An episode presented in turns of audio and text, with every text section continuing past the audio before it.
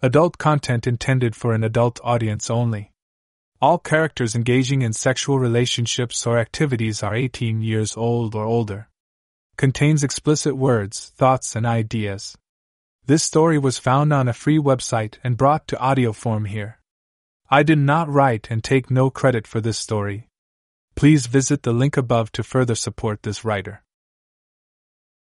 How Analea Became an Orc Queen Part 2 Chapter 05 I stayed alone in Zaire's tent, lying on his pile of skins and furs, trying to understand what I had done, and what had just happened. My feelings were mixed. I was content to have been marked, that he was willing to give me that. On the other hand, I was feeling slightly humiliated by being bathed in cum. It was dripping off my body everywhere. Neither he nor Melee had lied or exaggerated at all. I was truly covered in his seed.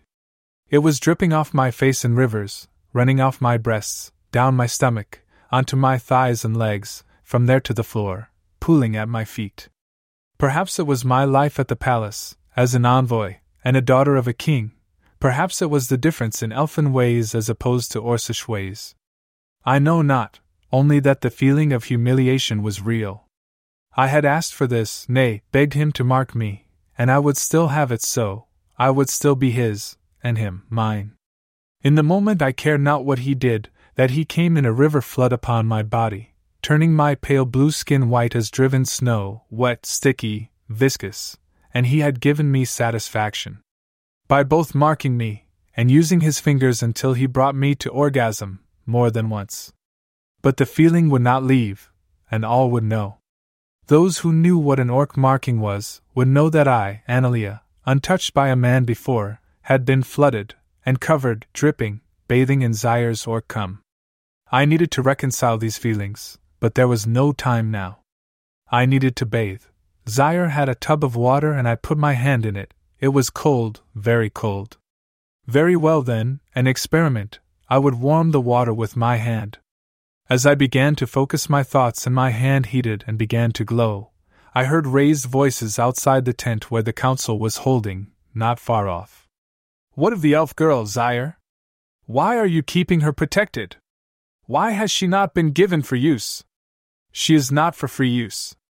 She is no commoner, but the daughter of royalty, and has the blood of the Fae. He would make her his consort. Without the acknowledgement of the chieftains. Unless you claim her, she should be of use to any who would have her. You cannot claim her without dispute. It is too late. She has been marked. She has been chosen. Do you wish to dispute it with me?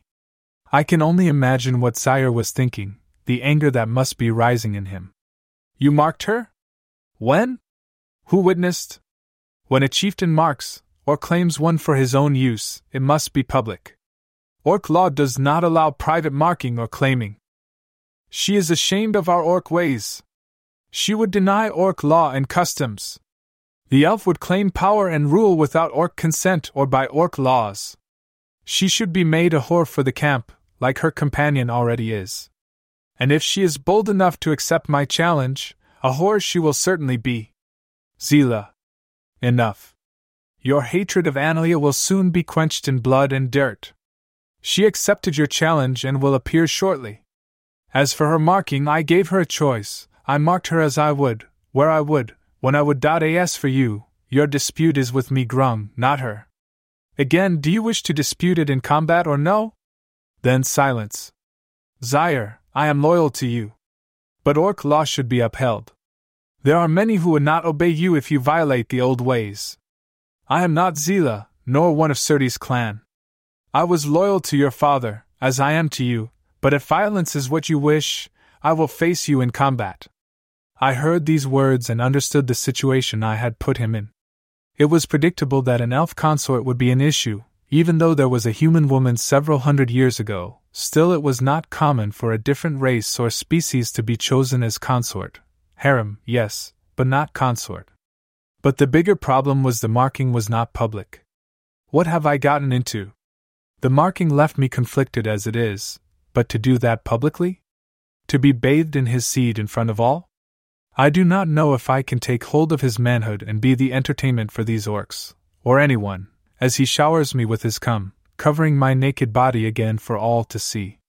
Neither Analea or myself are doing away with, or trying to rule, without orc law or tradition, then bring the elfin whore out, and mark her before us, or give her over for free use among the chieftains, that will be good enough for a half breed of royal blood. Zila was pushing this hard. Enough, I must bring an end to this. She wants me humiliated before all, defeated and broken. I must prove my worth, and willingness to follow Orc law. So be it. I will show her, and all of them, my willingness, then I will put her in the dust. Mistress! Things are not well at the council. Oh! My, he marked you. Yes, Melee, he did. And I hear what is happening. I must go, and show them, and defeat Zila. I don't like it, mistress, but I will help you bathe and dress. I think not, Melee. I will appear as I am, taking only my blade, so I may end Zila's insolence. Are you certain? Naked, for all the orcs to lust after, covered in orc cum? You will only incite their lust. I shall. Though I only wish to wash this drying seed off me, I feel I must. And after I am remarked by Zaire, who would dare attempt me? And I most certainly shall end Zila. As you wish, mistress. I will follow you, but at a distance. Very well. But I shall have another guard. If it is a display of power and authority and worthiness they want, they shall receive. I am bringing Tiamat with me. I took my blade and slung it across my naked body, over my shoulder, the strap riding between my breasts, the sheath at my back, tied my hair back, and exited the tent, making my way towards the bonfire that lit the night and the council. I gave a whisper of a whistle, and Tiamat came bounding from the pen. Keep a distance, Tiamat, and circle the council in the shadows until I give command. She snarled at me, raising her snout, and took step at my heels as into the night we strode out. I approached the council from Zaire's back, and none saw me coming until I entered the glow of firelight, and all voices fell hushed at my approach. Zaire turned his head and saw me. I glanced and nodded slightly, he looked upon me questioningly. I slipped my blade from my shoulders and rested it against Zaire's seat, touching his shoulder. I briefly ran my fingers down his massive arm, and moved away from him, eyeing every orc in the circle, especially Zila. I moved slowly and deliberately, letting them see me in the firelight. They were all staring, the males growing huge erections, some even grunting, and at least a few drooled. They sniffed the air, smelling his seed and scent upon me.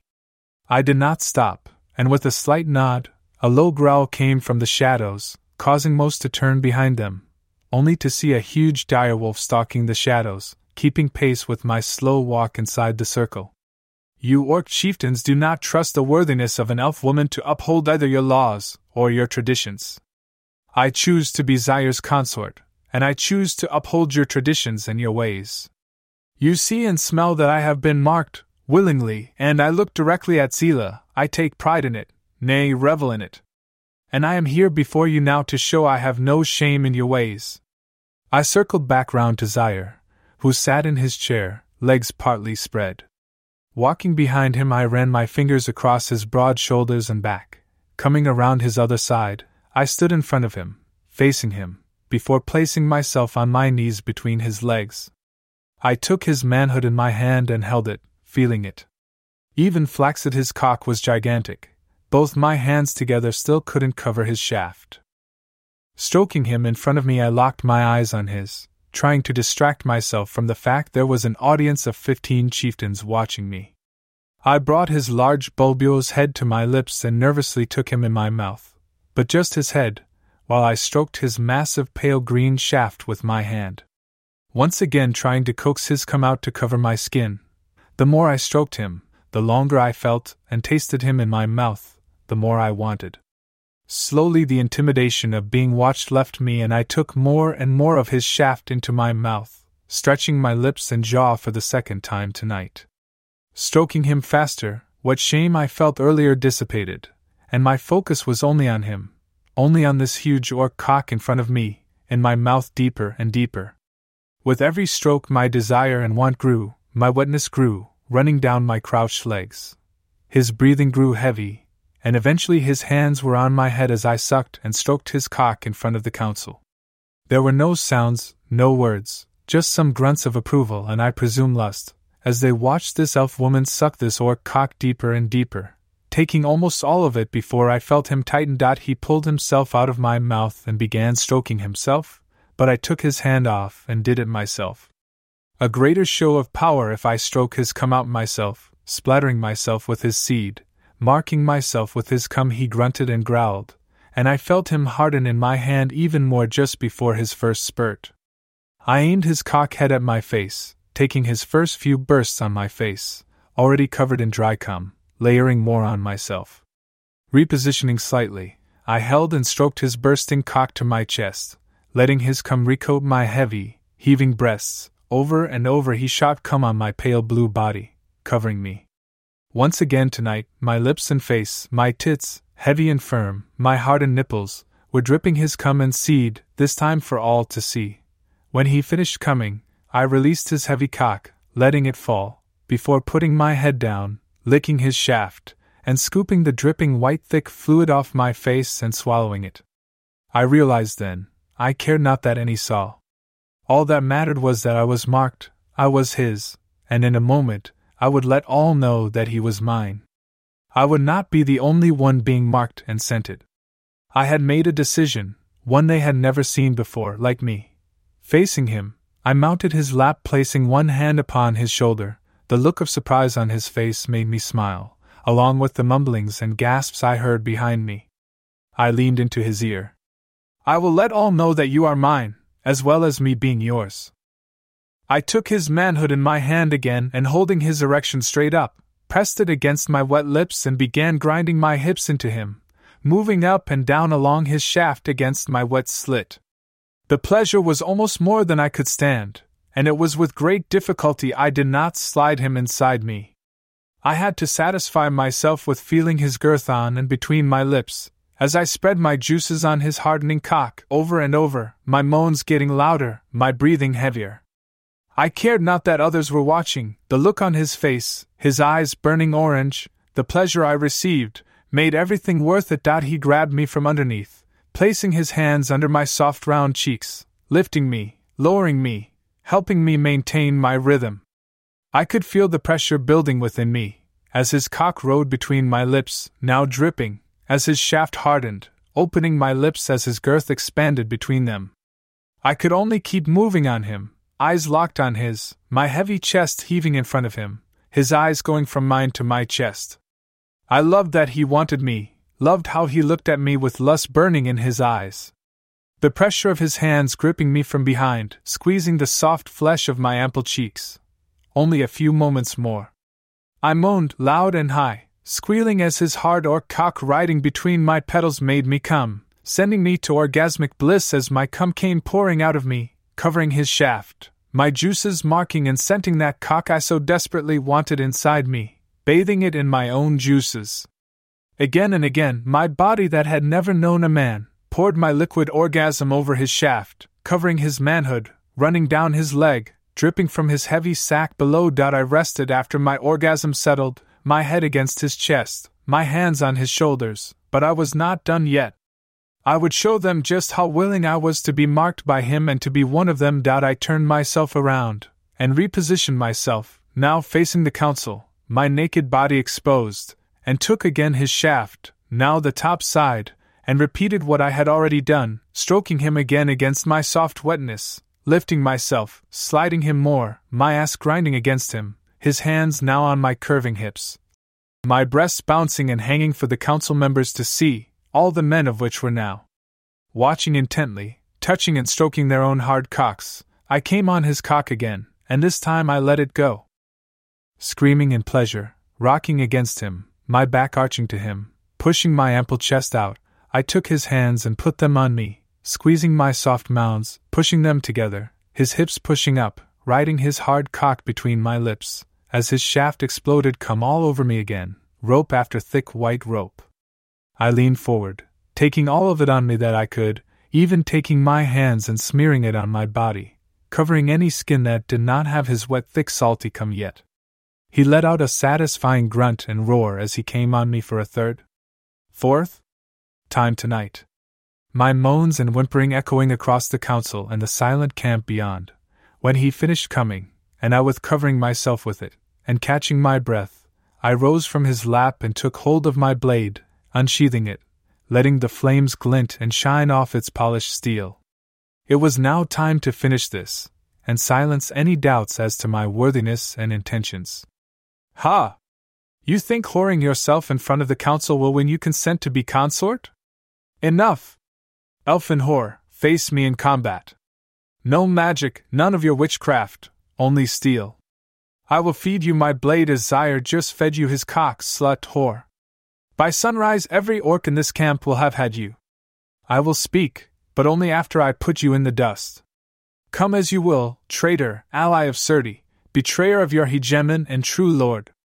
In her rage, Zila charged hard, blade of iron held high, swinging in a long downward arc, simple enough to deflect and dodge.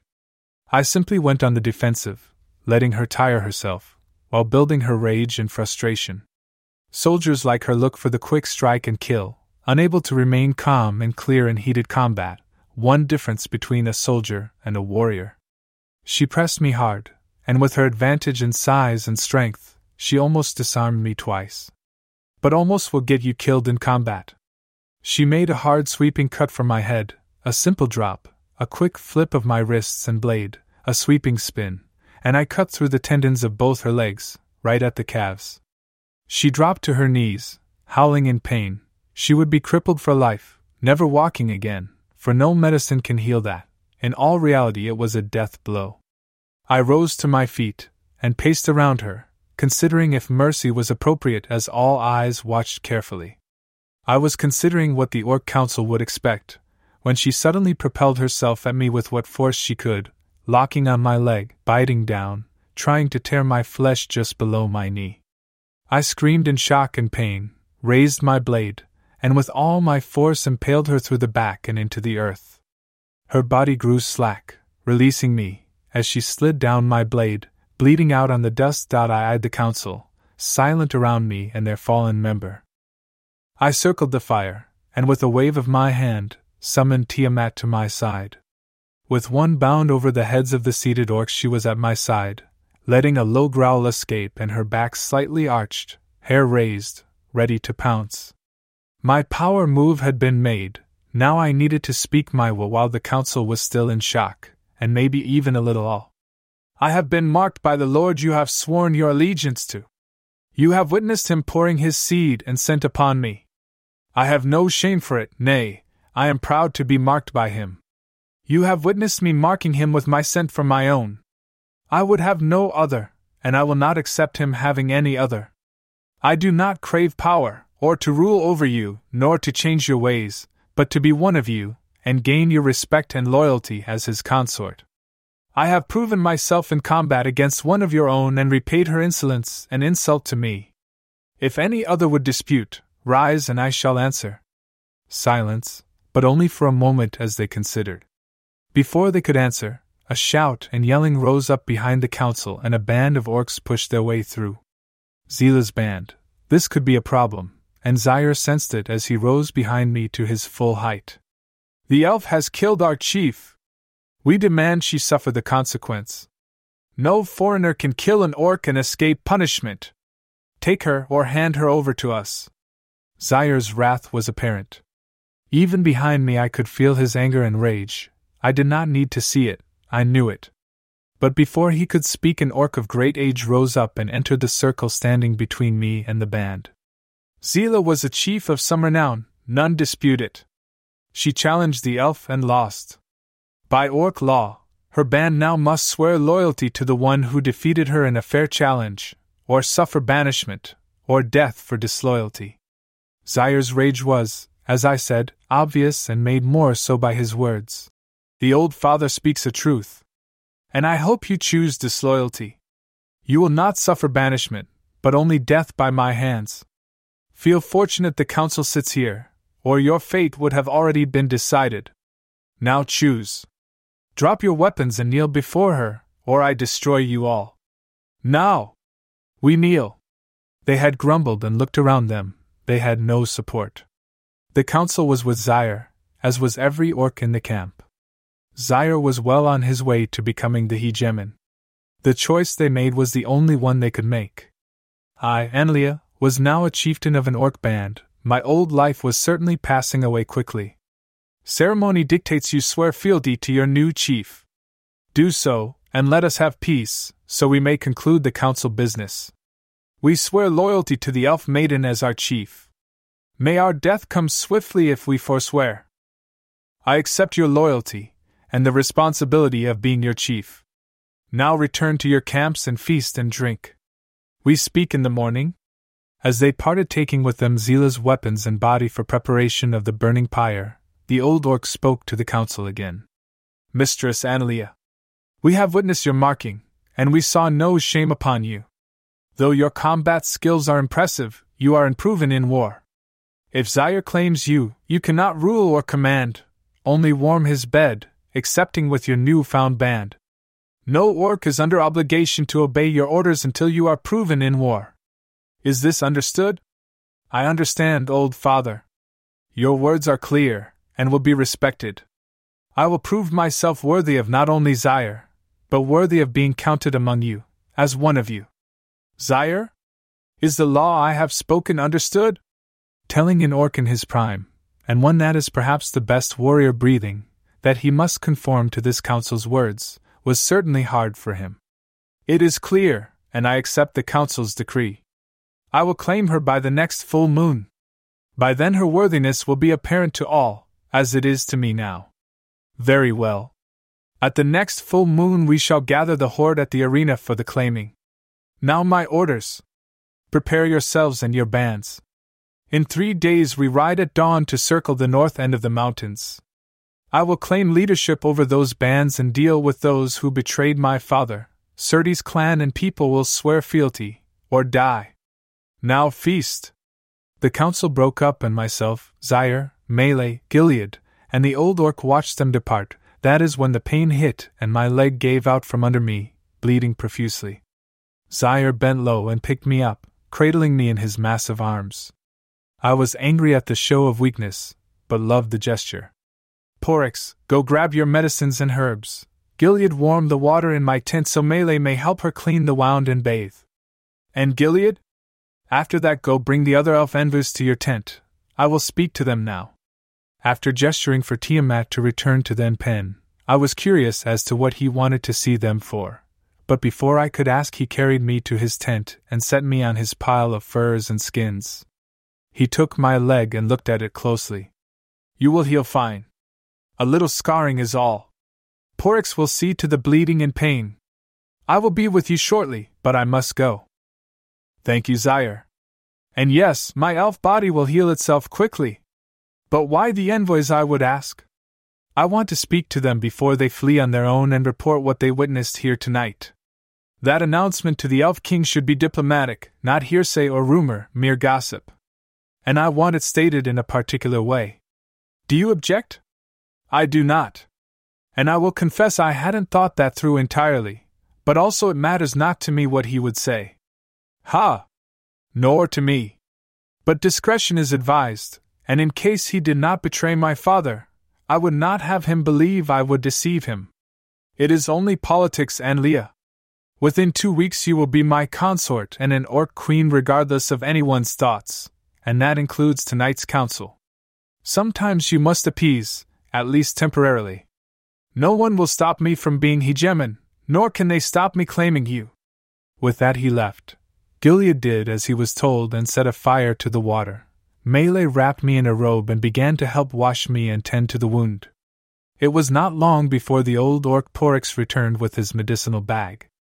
I hope my words at the council did not offend Mistress Analea? No. Not at all. Your simple statement of law and tradition was most welcome. And Zaire seems to hold you with great respect. Have you been with him long? I knew his father when we were quite young. I was there when his fey mother brought him to his father. So long have I been with him. Who was she? Do you know? I wanted to know. I have no information about my own, and was hoping for some knowledge. She was a Fae. She seduced his father when he was hunting in the forest alone. No one believed him until she brought Zaire to the camp. She was beautiful, not unlike you, only without the blue skin and mortality. Ha! No, she was a creature divine, and I do not think she revealed her identity. You would need to ask him, perhaps his father told him. He can be very reticent, you know. Yes, I have learned that about him. And you? You are no true blood elf. I have never seen an elf with silver hair, and I hear of your witchcraft. What is your parentage? My father is the elf king of the Central Kingdom. My mother I do not know. Like Zaire's father, mine was seduced, and I was delivered to him as an infant. I know nothing else. Well, do not concern yourself too much with it. The Fae always have reason for what they do, that I know. You are not alone. It is odd, though. Around a hundred years ago, there were stories everywhere of Fae women seducing and mating with the mortal races elf, orc, and human. There was even claims of dwarves as well. Ah, uh, time will tell, I suppose. Yes, I have heard of many half blood of the Fae, but only met a few. And most hide themselves, for most fear us greatly. Demigods should be feared if you cross them. You should be feared, for Zaire tells me your power may be the greatest he has seen. Demigods? What do you mean? The Fae are not gods. Were they not? Are they not? There was a time when they were worshipped as gods, and warred with the demons. Simply because they are not worshipped as gods does not mean they are not. Well, your wound is bandaged. I will leave you to bathe and rest. I must tend to the body of Zila yet tonight. Mistress. He bowed his head to me, then to Melee, who had remained oddly quiet through all this. Thank you, Porix, for your attention and tending my wound. It is a pleasure to serve my future queen, and Zaire's future consort. Good evening. With that, he left, leaving Melee and I alone. I removed my robe and began washing my body of the seed and cum that had I had been bathed in twice earlier tonight, drying and crusting over my skin everywhere. From my hair and face, my breasts, stomach, thighs, and legs. Everywhere. I do not think there was a spot upon me that did not have drying come upon it, except in me, my womb, my mouth having taken much, but that did not count in Orc law, as obviously his seed could not implant itself in me that way. A gift, really, for at least I could receive his seed that way until he claimed me. You may speak freely, Melee, we are alone. Speak your mind. Are you well, mistress? The wound will heal quickly, and the pain isn't that great. The herbs he gave me will help. Actually, I was speaking of your marking. Are you well? It can be overwhelming, and before everyone no less. You are not like me, mistress, and I remember how it was for me the first time I received a bath like that publicly. I am well, Melee, thank you. It is overwhelming, and I was at first conflicted, but I would do it again if I had to. At least the public marking was not as much as the private one earlier. I only did it in front of the council out of necessity. But I realize now I care not. And the claiming will be public, and yet I feel no shame of being taken and fucked by him in public. Indeed, I look forward to the day. By now, I was lying across Zaire's bed with my head leaning off, my hair in the tub of water, and Melee was washing out the clumps of dried, crusted come out of it, and off my face. My hair was no longer silver, but white, all of it. There was so much from earlier in the night when he came on me in the tent. Melee? What do you think Porix meant when he implied Zaire was a demigod? She grew quiet and nervous, hesitant to answer. Like she was at the river only the night before. Melee? You are quiet again, as at the river. What do you know? Only whispers and rumors. Your father fears you, fears you're mating with another Fey half blood. Something about a prophecy, the end of the true bloodlines, the rise of demigods. That is why you were made an envoy, to be sacred and untouchable. He probably didn't figure you would love an orc. He fears these prophecies, mistress, why I do not know. Then why raise me? Why let me live? There is no sense here. Again, all I know is rumor. The Fae compelled him, for what reason or how, I do not know. Perhaps Cillian knows. And you never saw fit to tell me this? Forgive me, mistress. These are rumors. I know nothing for certain. I would not betray you for anything. I swear it. The look on her face told me the truth. Whatever the truth may be, I will not think that Melee would betray me. I must speak to Cillian and Zaire, for certainly he knows more than he has told me. Very well. I believe you. We will speak of this more later. I let the matter drop and rose from the bed to wash the rest of the dried crusted cum from my skin, which was tightening under the coating I had received. It was a relief finally washing it off me. I spent hours with his cum on me, and felt refreshed after, and hungry, and my throat was parched. I stood carefully testing my leg, but it felt fine, just a slight throbbing and nothing more. I slipped my leather breeches on, my leather halter boots, my knife belt over my wide hips, and a sheepskin jacket. No more being naked and exposing myself before all, at least until my claiming. Put these things from your mind, Melee. Enjoy the night and the feasting. I have been marked by Zaire, my desire, we should take the night to celebrate. Soon I will be his consort, and if you wish, this life shall be our new life. No more palaces and stone walls, just the forest and the plains and freedom. I will be happy to serve you wherever, but I certainly prefer this life. And I am happy for you, mistress. But, you know me too well. I have a concern about all this with you and him. And that is? You know the story of Anise, Black Anise. What they did to her a thousand years ago, and her orc lover. What if the king your father is displeased with all this? What if you become hunted? What if he decrees the cleansing ritual for you? Every elf in all the lands, every mercenary, will be hunting you. Things are different now. There is no elf slash orc war. Zaire has, or will soon have, a horde at his command, and the elf kingdom is not strong enough to resist that. Anise had no power, she was a true blood, a princess of royal blood, set to inherit when she married. Drag was a chieftain of a small band and also a true blood. Things are different now. I cannot inherit anything, and most true bloods, except for the royalty, care not if an elf and orc, or any other race, breed together. And if the king were wise, he would see the wisdom of this. Be careful, Mistress Analea. I know of your intention to return to the palace. The king's anger is great, and he has power. He still hates the orcs, and looks down on everyone else. And he fears you, and probably Zaire as well. Be cautious, I trust him not. Gilead told me of the possibility he betrayed you to Surti already. Although I do not believe it, perhaps you should be wary of Cillian as well. I will trust Cillian until he proves I cannot. There has never been anything but love between us. He would not betray me. Melee, you know I appreciate your worry, but we must return to the palace to find the truth, there is no other way. When we return, we act as though we know nothing. It must be done, and I need you with me. I would never leave your side, you know this. Especially when I know you are walking into danger. My blade and knives are always yours. I know. Now let us put this behind us for now. Let us feast. You can find your Gilead, and I find Zaire. The fires are lit, and the stars are above. Be the melee I know and enjoy yourself. Ha! My Gilead? You speak as he would have you speak of me, ha! I am not his, but find him I will, and others of course. Seeing you tonight covered concerned me for your sake, but made me jealous as well, hee hee. Ha! Enjoy yourself tonight then. When you return, I will bathe you as you have me. Promises, promises. You will be too caught up in your own orc, ha! Still, it is good you both have this time together. I truly am happy for you. Thank you, Melee. Come, let us go.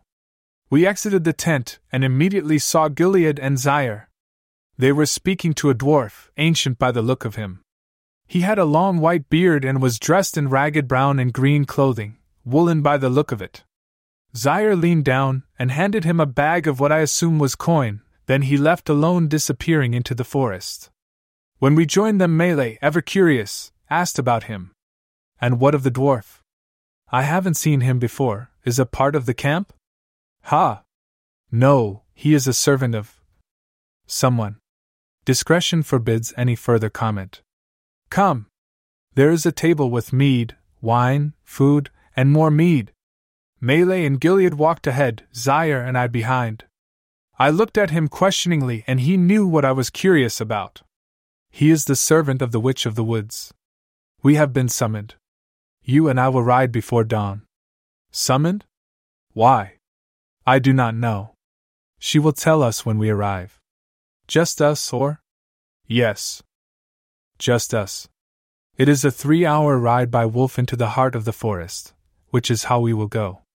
Who is she, Zaire? This witch of the woods. You say all people who live here fear her, and it is said she is cannibalistic. I don't really know. No one does. She has ever been here, and ever shall be. As for the rumors, believe what you will. But it is not wise to cross her. Those who do are never heard from again. You have seen her before, then? I have. I was young, very young. She summoned my father, and I learned much about who I am. There is talk of demigods. Are you a demigod, sire? Perhaps. And if I am, so are you, and all who are born of the Fae. Fate demands we two come together. Perhaps that is why your face has haunted me all these years. Perhaps that is why you are drawn to me as you are. So we have no agency in this? You do not believe our love is of our own choosing? I would have it so. I know I would choose no other, as you would choose no other. Is that not enough? I fell silent for a time, considering all this. Summoned by the Witch of the Woods? A figure I assumed was a myth. The Fae as gods, and myself a child of the gods, making me a demigod. All I wanted was to bask in his love, and give him mine. Now I was beginning to feel I'm a part of something more, a fate that will not be denied. Melee and Gilead found a fire with a group of orcs from the band, and we drank and ate. The orcs offered their fealty to me as Zaire's chosen mate, and offered to handle Zila's band. I found the gesture kind and flattering. Gone were the leering looks and the self stroking when I was near. Fear probably of him, and perhaps word of my power. Zaire and I stayed a while before moving on throughout the camp, leaving Melee and Gilead to their mirth, and whatever pleasure Melee had in mind. Come, Analea. We should pay our respects to the fallen. They will be lighting the pyre soon, sending Zila to her ancestors. We walked through the camp, reaching into the plains that stretched for miles beyond the woodland, and there away from the camp many orcs had gathered for the farewell. Porix was there, officiating the rites, surrounded by my new-found band. The pyre was built high of thick branches and flowers were strewn about. Porix was sprinkling herbs and sweet-smelling spices over the body and the pyre. It is custom for the new chieftain to honor the fallen by lighting the pyre themselves. He looked directly at me as he said this. I was not expecting this. Zaire, this should be you, or a member of her band. Not I. No. It is your honor to set her free from here, let her spirit go. The fight was honorable, the terms agreed upon. This is your honor, your responsibility. Porix was holding a firebrand for me to take. I took a different approach. I walked up to the pyre, and closed her eyes with my own hand, whispering words in Elvish I shall never tell. I put my hand to the pyre and closed my eyes, heating myself and the kindling around. Soon the blaze erupted and quickly spread. I stood back by Zaire and watched as the fire and smoke consumed the enemy I did not choose, nor hardly knew. All of it seemed such a waste. As the fire spread and consumed its fuel, Zaire lightly pulled my arm, leading me away. We walked a short distance away from the camp and into the plain. Stopping on a low rise, I gazed at the night sky above. I love the stars and the dark night. Looking up, I realized I was looking at a constellation, Anis and Drag. Zaire noticed. Anis and Drag. The elves, humans, and dwarves fear her, even speaking her name. The curse she cast upon all, the prophecy spoken. What happened to them shall never be forgot. Only the orcs honor them, with some fear, but awe and respect as well. In elfin lands it is almost forbidden to speak her name. Those who do, do so only in whispers, and even then the listener runs in fear, fear of her curse. Do you think Zaire, the king, will try to punish me as she was? If he even thought it, I would rip every rock and root of the earth to find you. And he would be dust for even thinking it. My vengeance would be like nothing ever seen, Analea. Whether he succeeded or not against your power. He said this without ever looking at me, only looking at the sky above us. Melee fears it, she says the king fears me, always has, but none can explain why he let me live and raised me in the palace. Because all mortal beings fear the wrath of the Fae, even more than the demon enemies, even more than the goblin threat. We do not know what promise your father was made, Analea. Nor do we know for certain that he did or would betray you. Speaking of which, did you speak to the other envoys? No. Gilead looked for them but told me they fled after witnessing your public marking. The king will know in a few days what happened here. Prepare yourself for it if you insist on returning.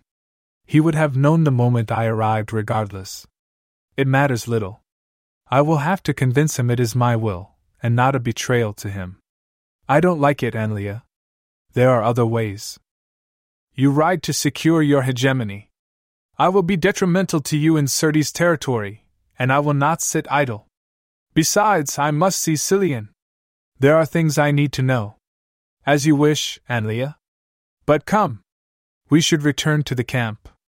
Our journey begins early, and there is more feasting to be done. Is an orc never satisfied, Zaire? Of course I said this in jest, and laughed as I said it. Never, Analea. Like a lustful elf maiden, insisting she be marked, ha! What? Are you saying I am never satisfied no matter what you give me? Ha! Tell me, are you satisfied with what I gave you? In truth, no. I would have more. And since we are alone, I will tell you, a little ashamedly, that if you wish to freshen your scent or mark upon me, you may, but I prefer in private, hee hee hee. Ah, Analea. I look forward to calmer times, when my hegemony is secure, and the claiming is complete. You will find out what it takes to satisfy an orc then. My hope, Zaire, is that you will be satisfied enough to not touch another woman, but not satisfied enough to always want more. I already want no other Analea. You are all I desire. And you are all I desire. All you are, all you have given already. My desire is for more of you, as much as you can give, as often as you can give. Careful, Mistress Analea, envoy of the king, I am an orc. I can give non stop, as you witnessed earlier, ha! I hope to receive more, as you wish and as you desire. I cannot help but to say it, even at risk of sounding like a depraved whore. I will take your seed and your manhood, however, whenever you would. My body is yours, Zaire. Now I have said too much. I walked ahead of him, embarrassed at my own words and my own lust that overpowered me whenever I was with him. Analea, slow your pace. I have shamed myself before you. My lust and need and desire uncontrollable when I am with you. I cannot stop myself. I want to touch you, feel you. I want to feel your manhood pressed against me. I want you to stare at me, look upon my form. See the orange fire of lust in your eyes. I love how you look upon my body, my breasts. I long to feel you between them, I long to taste you again, your seed, the feel of it upon my skin. I am insatiable with you. I know not why. I was upset, visibly so, and he knew it. Analea, my desire for you is insatiable, you will know when I claim you, dash, yet you control yourself around me, satisfy yourself with gazing upon me. Your desire, though real, is not, cannot be, as strong as mine. I still do not fully understand why you do not claim me now. Take me, make me your own. Plant your seed within me. There are things you still do not know. I already risk war just having marked you. Cillian and I have plans, Analea plans unknown by any but us. This treaty of peace and cooperation is just the beginning. We want to join Elf and Orc together, to build an army, a force large enough to invade the mountain chambers, the caves and caverns and the mines. We have dwarf guides who still remember the passageways. We want to end the goblin threat forever, Analea. My marking you puts that all at risk. I know not if the Elf King will make such an alliance if he feels this is a betrayal. Or worse, if he betrayed my father, and you and I. You needn't question my desire to have you. I would have you now, tonight, tomorrow, and all time. I would have had you in the palace and taken you from there as my consort. But there are things at work that are bigger than us. And I already put it at risk, and I would do it again, here and now. That was certainly something to hear, and to consider. Have I just put peace at risk? Has my lust and love put the world at risk of another orc and elf war? Have I threatened an alliance that could end the goblin threat? I. I. I am sorry, Zaire. I should not have pushed you to mark me. I should not have put you in that position. Now I am truly shamed before you. No, Analea. I would have it no other way. I am content to have all know that you are mine. My scent upon you is certain death to any who would harm you, or touch you. I would have all know. And if he did betray us, and I am certain he has, it matters not, except you are in greater danger now returning to the palace. And, here he paused and put his massive, strong, rough hands upon me. I would mark you again, feel your soft skin on me, put my manhood, as you call it, upon you, between your breasts, here and now if you had already not been through so much today. As I said, I am always ready to have you. We were standing so close I could feel his body heat on my skin, I reached down and touched him, feeling his hardness. He was ready, actually leaking precum, I felt it on my fingers. I removed my hand and licked it off. Perhaps upon our journey tomorrow, upon our return, you will give me more of your seed. I crave it more than I can express. But you are probably correct. We should return to the camp before I ask, nay, beg for more. Ay, that we should not, though the fire in me burns fiercely. They will be looking for us, I assume. Ha! If you mean Gilead and Melee, I am certain they have forgotten us for this night. I am sure he is buried in her, probably with others, as I would have you in me. But enough of this, I cannot take much more of this, though I enjoy it. We returned to the camp in relative silence, Zaire stopping momentarily here and there when stopped by others, but the night passed rather uneventfully as we returned. Chapter 06 I awoke in the darkness, a gentle nudging of something wet and soft against my face. Opening my eyes, I saw two yellow eyes staring back. Tiamat had entered my tent and awoken me. She snorted and nudged me, then turned and left the tent, leaving me in the darkness to gather my thoughts that I had prepared the night before. After Zaire and I returned to camp, stopping throughout to feast, drink, and talk with his growing band of followers. He had left me to make his own preparations. I gathered a leather bag with dried and salted meats, cheeses, a wineskin, a water flask. I dressed quickly, not wanting to make him wait. Leather breeches, black leather boots, my blade across my back, knife belt around my hips, my leather halter, a light woolen shirt, and my riding cloak to fend off the chilly morning air. As an afterthought, I strung my bow and a quiver of arrows before heading out of my tent. Zaire was there, in the shadows of torches lit throughout the camp, and dying fires, finishing harnessing Tiamat and Gorlung. Analea, are you well rested? We have a long, hard ride through the heart of the forest. I hope Tiamat waking you wasn't startling. I am. And no, I wasn't startled, but you could have awoken me yourself, I wouldn't have minded and I am no stranger to rough terrain and hard riding. Umph, travel by wolf in the woods is not like traveling by steed in open country. This will be your first time on a direwolf. You will find it different. And I am unsure Tiamat would have let me enter your tent, ha! You are well guarded indeed. I'm certain Tiamat will go easy on me, though I look forward to the freedom of racing through the trees. Ha! It is freedom itself, but you will be sore and aching when done. So I have been warned about a long, hard ride I haven't experienced before. Still, I look forward to the pain and the pleasure. It took him a moment to realize the joke. Ha! I see. Well, mount now, and we shall see what you can handle, and what you can handle in the future. He mounted Gorlung as I finished prepping my gear upon Tiamat's saddle, before leaping upon her back. With a click of his tongue and a kick of his heels, Gorlung shot off through the dark morning, into the darker forest, and I urged Tiamat to follow, and off we went. The forest was pitch, and even though elvish eyes see well in the dark, the speed at which the wolves run makes it hard to discern much. Their instincts and sight must be truly exceptional. No false steps, just the occasional whipping branch, the creaking of a fallen tree they sprung upon, and from. The woods were silent except for the panting and hard breathing of our mounts and ourselves. Zaire and Gorlung had pulled well ahead. He was right, riding a wolf was far different than a steed. It was harder to balance, even with a saddle made for a wolf. My thighs were burning within an hour, and my arms ached from the tenseness with which I held the reins. Dodging trees to and fro, right to left, sometimes over, sometimes under, fallen trees. Balance was a challenge, and I felt guilty to Tiamat for my inexperience, and I could sense her frustration I had to focus, and trust her, as I would my steed upon the plains, and in battle or chase.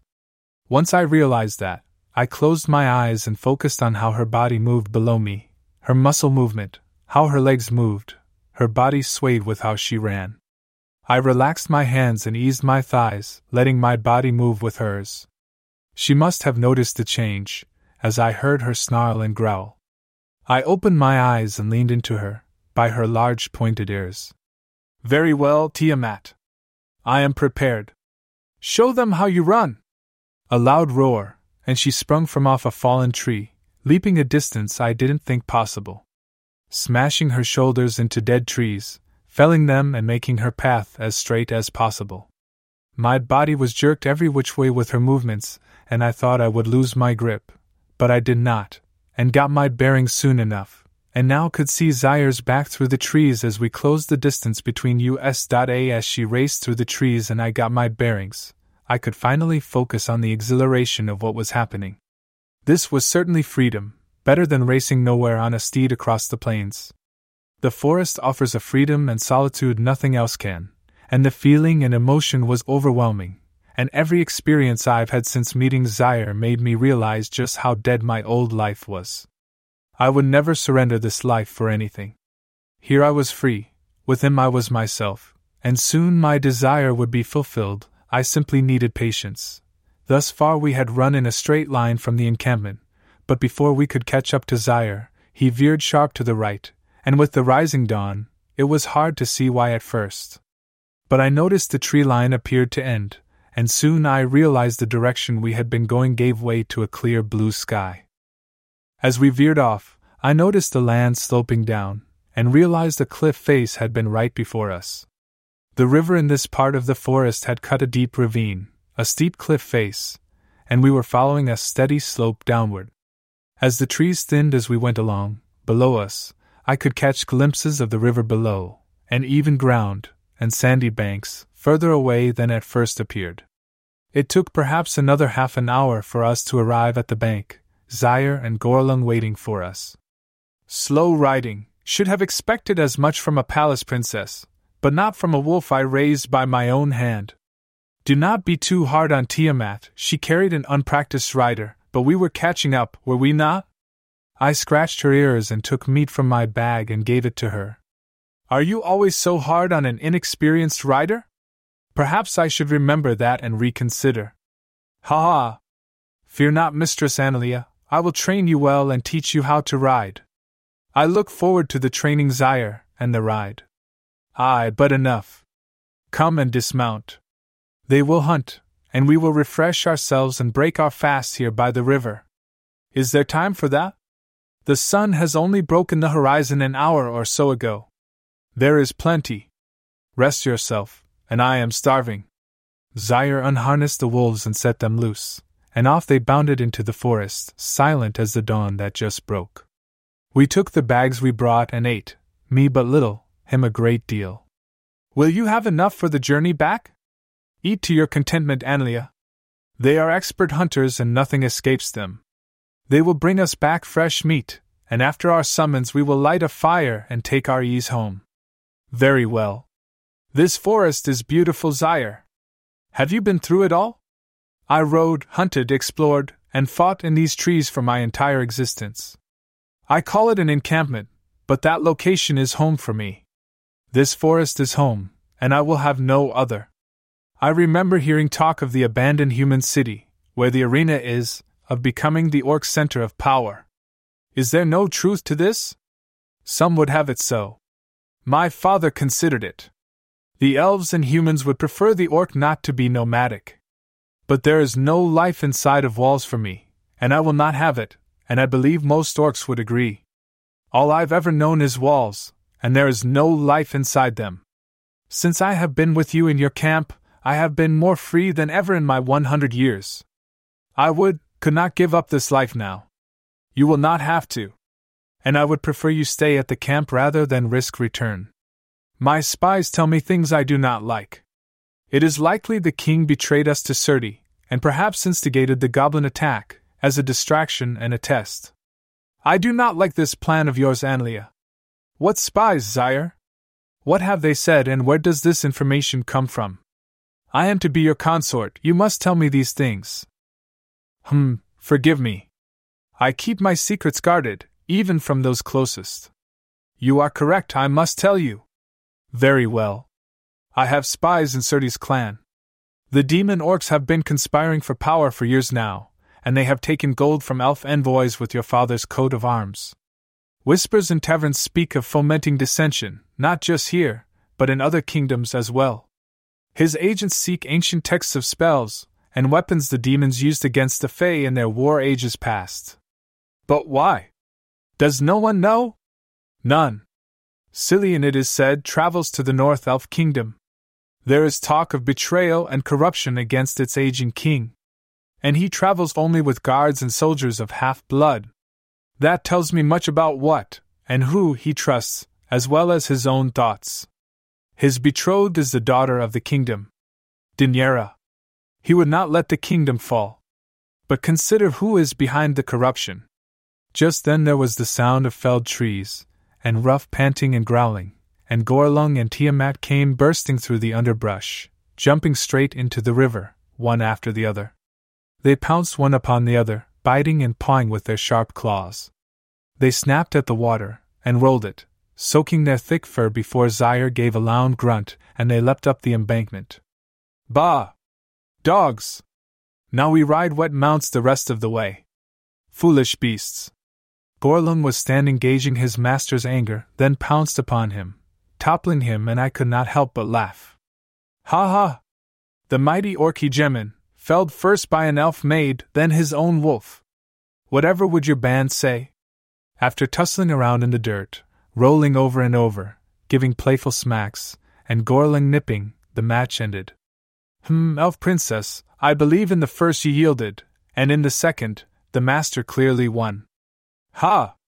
I have yet to yield myself to you, and as for the second, I call it a draw. Gorlung did not surrender. Bah! What does an elf maid know of orc ways? Cannot even ride a wolf, let alone an orc. Oh, truly? We shall see as soon as said orc feels he's capable of claiming and training said elf maid. Until then, we cannot know, can we? Capable. Oh, be careful, Mistress Analea, or there will be no mercy given on the day of your claiming. What did I say before? I ask for no quarter given. Indeed, I insist none be given, for certainly none will be given from me. Ha ha! Like the marking, you do not know what you ask, but we shall see. But the sun has advanced much, and she who summoned cannot be kept waiting. We must go. We saddled the wolves, and gathered our things, leaving little trace of our presence, and we rode off into the heart of the forest. Another hour and more we rode through the forest as the sun rose, light replacing shadows slowly. Then, as we climbed a rise, the land leveled off, and I did not need to be told we had arrived. Before us, I could see the standing stones inside a wider circle of tall trees, the sunlight bathing the stones, and a patch of green grass within it. I reined in Tiamat as Zaire reined in beside me. We are arrived. The heart of the forest. If you are still, you can feel it beating, pulsing in and through you. What magic is here, none know. I did not answer. I closed my white eyes and felt it. Let the pulsing wash over me. That pulsing was power. I felt life in it, overwhelming life, and perhaps death. We dismounted, and without realizing why, cast my arms aside, knives and blade, resting them near a tree. I just knew no weapon would be welcomed here, or needed. Zaire did the same. Are you well, Analea? Yes. Zaire, I saw this in a dream. An old woman spoke the prophecy to me, then vanished. I was here. Hmm. She summoned you days ago, then. That explains her servant in the camp. As he spoke, that servant stepped from the trees. Come, come. You are almost late. We approached the dwarf, still in his brown and green ragged clothing, and he waited as we came nearer, watching us. We were about to enter the stone circle, the both of us, when he raised a hand. No. Only the maiden enters. The orc she has spoken to before. It is forbidden for one to enter who has not been invited. Come, elf woman, she waits. I was shocked. I looked at Zaire to see how he would react. I cannot imagine anyone speaking to him in such a manner, and he not being filled with anger. But he was not. A simple grunt, and he looked upon me, and turned back to where Gorlung and Tiamat waited. I watched him leave with a bit of trepidation, nervous as to why I would be summoned. The dwarf did not enter the circle, but extended his hand so that I should move forward. I stepped between two standing stones, and felt a difference in the earth. Instead of the hard beaten ground, riddled with tree roots and underbrush, I stepped on soft, green, vibrant grass. The sun shone clear overhead, so bright that at first I had to squint. Then I saw her, just as she had been in my dream. The same brown and green cloak, long gray hair, the leather bag, and picking flowers and herbs. She did not raise her head to look at me as I stood there adjusting my sight. I knew not what to do, so I approached her slowly, and began to pick the flowers and herbs that sprung under her feet as she walked slowly in the standing stones. A kind and helpful child you are, elf maiden. A child? No, old mother. I have seen one hundred summers, although I have never seen a spot so peaceful and beautiful as this. Ha ha ha, a child to me though Anva Analea. Or perhaps we should use your real title, Analea, Queen of the Orc. I blushed, though I do not know why, and as she said it, she turned to look at me with those gray eyes, like storm clouds in the summer. I am no queen. An envoy only. Ah, but soon. Your old life is gone, is it not? Haven't you already bid it farewell in favor of a new life? I would well choose it, madam. Well, patience, child of the sun. There are yet trials to be met. But tell me, what would you ask me? I know you have questions. Why am I here? Why have you summoned me? You called Child of the Sun, why? You spoke in my dream, but I do not understand. The light and the dark must come together. They must be one. Only then will this age's shadows pass. Your fate has been set, as has his, but it can still be thwarted. I summon you to ensure fate succeeds, for succeed it must. Riddle's old mother, you speak in riddles like I am supposed to have this knowledge. Knowledge comes with knowing oneself. Do you know who you are, or do you not? I. I do not. Hmm. Your parents? Birthright? Only my father. My mother I have never seen. Only that she is Fey. Ha ha ha, you see your mother every day, Analea. And she sees you. Only in the dark are you lost to each other's sight. I instinctively looked above to the clear blue sky, and the orange sun was beating down. Yes, Analea. Daughter of the sun. And as the sun sets nightly, and grows weak in the winter, so goes the goddess within you. I don't understand. How do you know? Are you she? Are you Fey? No, no, no. I am something other. The Witch of the Wood is all you need to know. Can you tell me if my father betrayed me and why? If he did, why did he take me in? Questions, questions, questions. So many. A promise made, and curses bind. But mortal plans often come to naught. The mind is easily corrupted, the will bent, eyes go blind, and hearts go black. But fate is hard to defy. More riddles, grandmother? So be it. I suppose all will become clear in time. Be not upset as you go on your way, consort of he who descends from the god of war, and remember this. Light is love, war is darkness, and love can still blind and bring agony, and war can bring justice and peace. Every being, every living thing, is tied to these two things. For all ages have love and war been bound together as one, and for all ages to come so shall they be. One and inseparable, yet two and different, always they make a whole. Now you speak more clearly, and to my liking. For if I am light and he darkness, I would be forever bound to him. But why, grandmother, tell me all this? If fate is real, and it is decreed, we have no agency in this. There are times to rage against fate, and there are times to abide by fate's decree. Think not that fate cannot be denied, but now the stars are aligned. Love burns strong, war is coming. When the two become one, a new world will be birthed. That is all, elf maiden. Go, be on your way, I have all the herbs I need. The ancient woman walked towards the edge of the stone's circle opposite of me, and without a glance back, stepped beyond the stones, and was gone. As I stood, I felt a breeze for what I realized was the first time, and the sun faded ever so slightly. I turned to look, and for the first time since I stepped into the circle, I saw Zaire without, shirtless, digging a pit in the ground and placing dead wood within. Zaire watched me approach, with something of a smirk. He must have seen my consternation? Confusion? Both, perhaps. Well, Analea, did you learn anything? Is that a joke, Zaire? Yes, I did. She said I am the daughter of the sun and explained the waxing and waning of my power, but I am also confused. Ha! Riddles and mysteries. Truth, maybe, but more riddles. What was said about your power?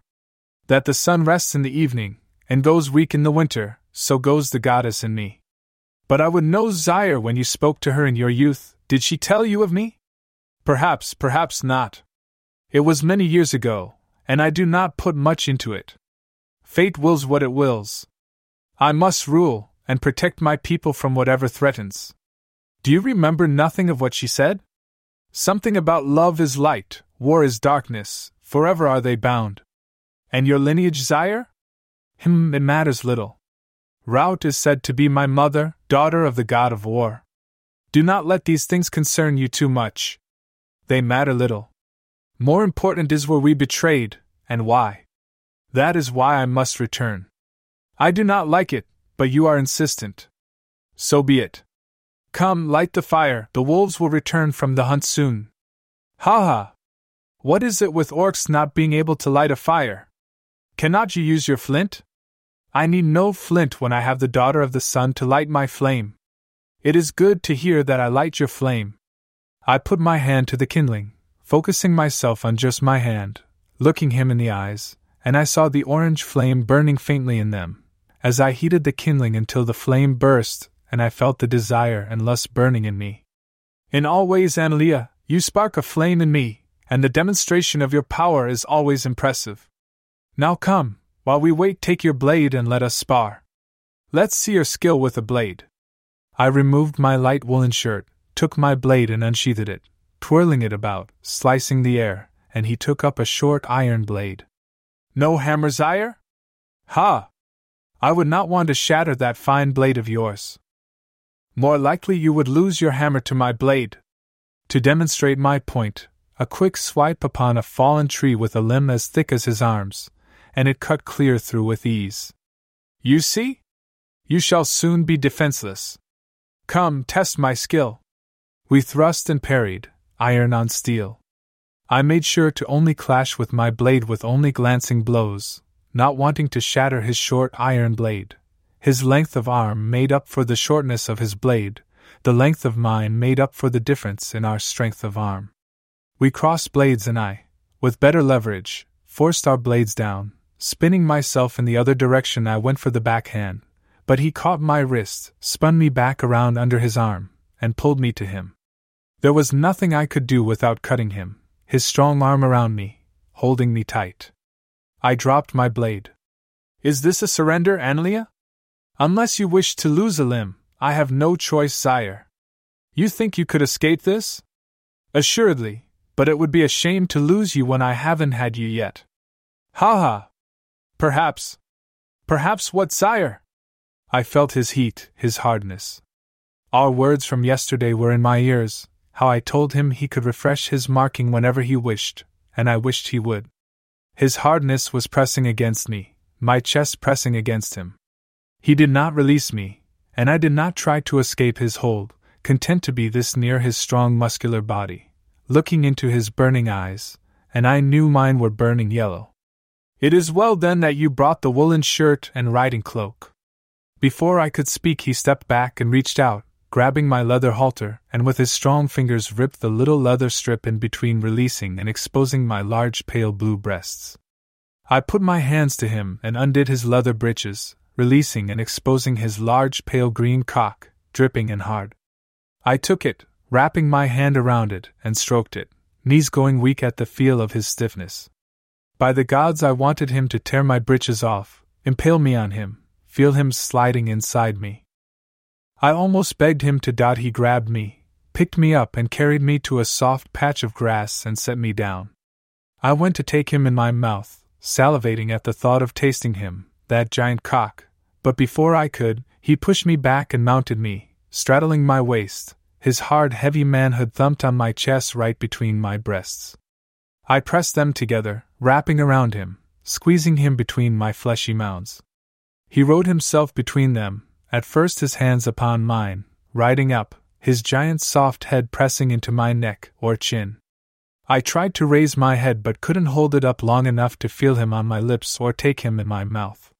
He put a hand on the back of my head, holding me up so I could, flicking my long tongue out with every upward stroke of his long shaft, my legs spread beneath him, watching him fuck my tits, right up to my warm, eager mouth.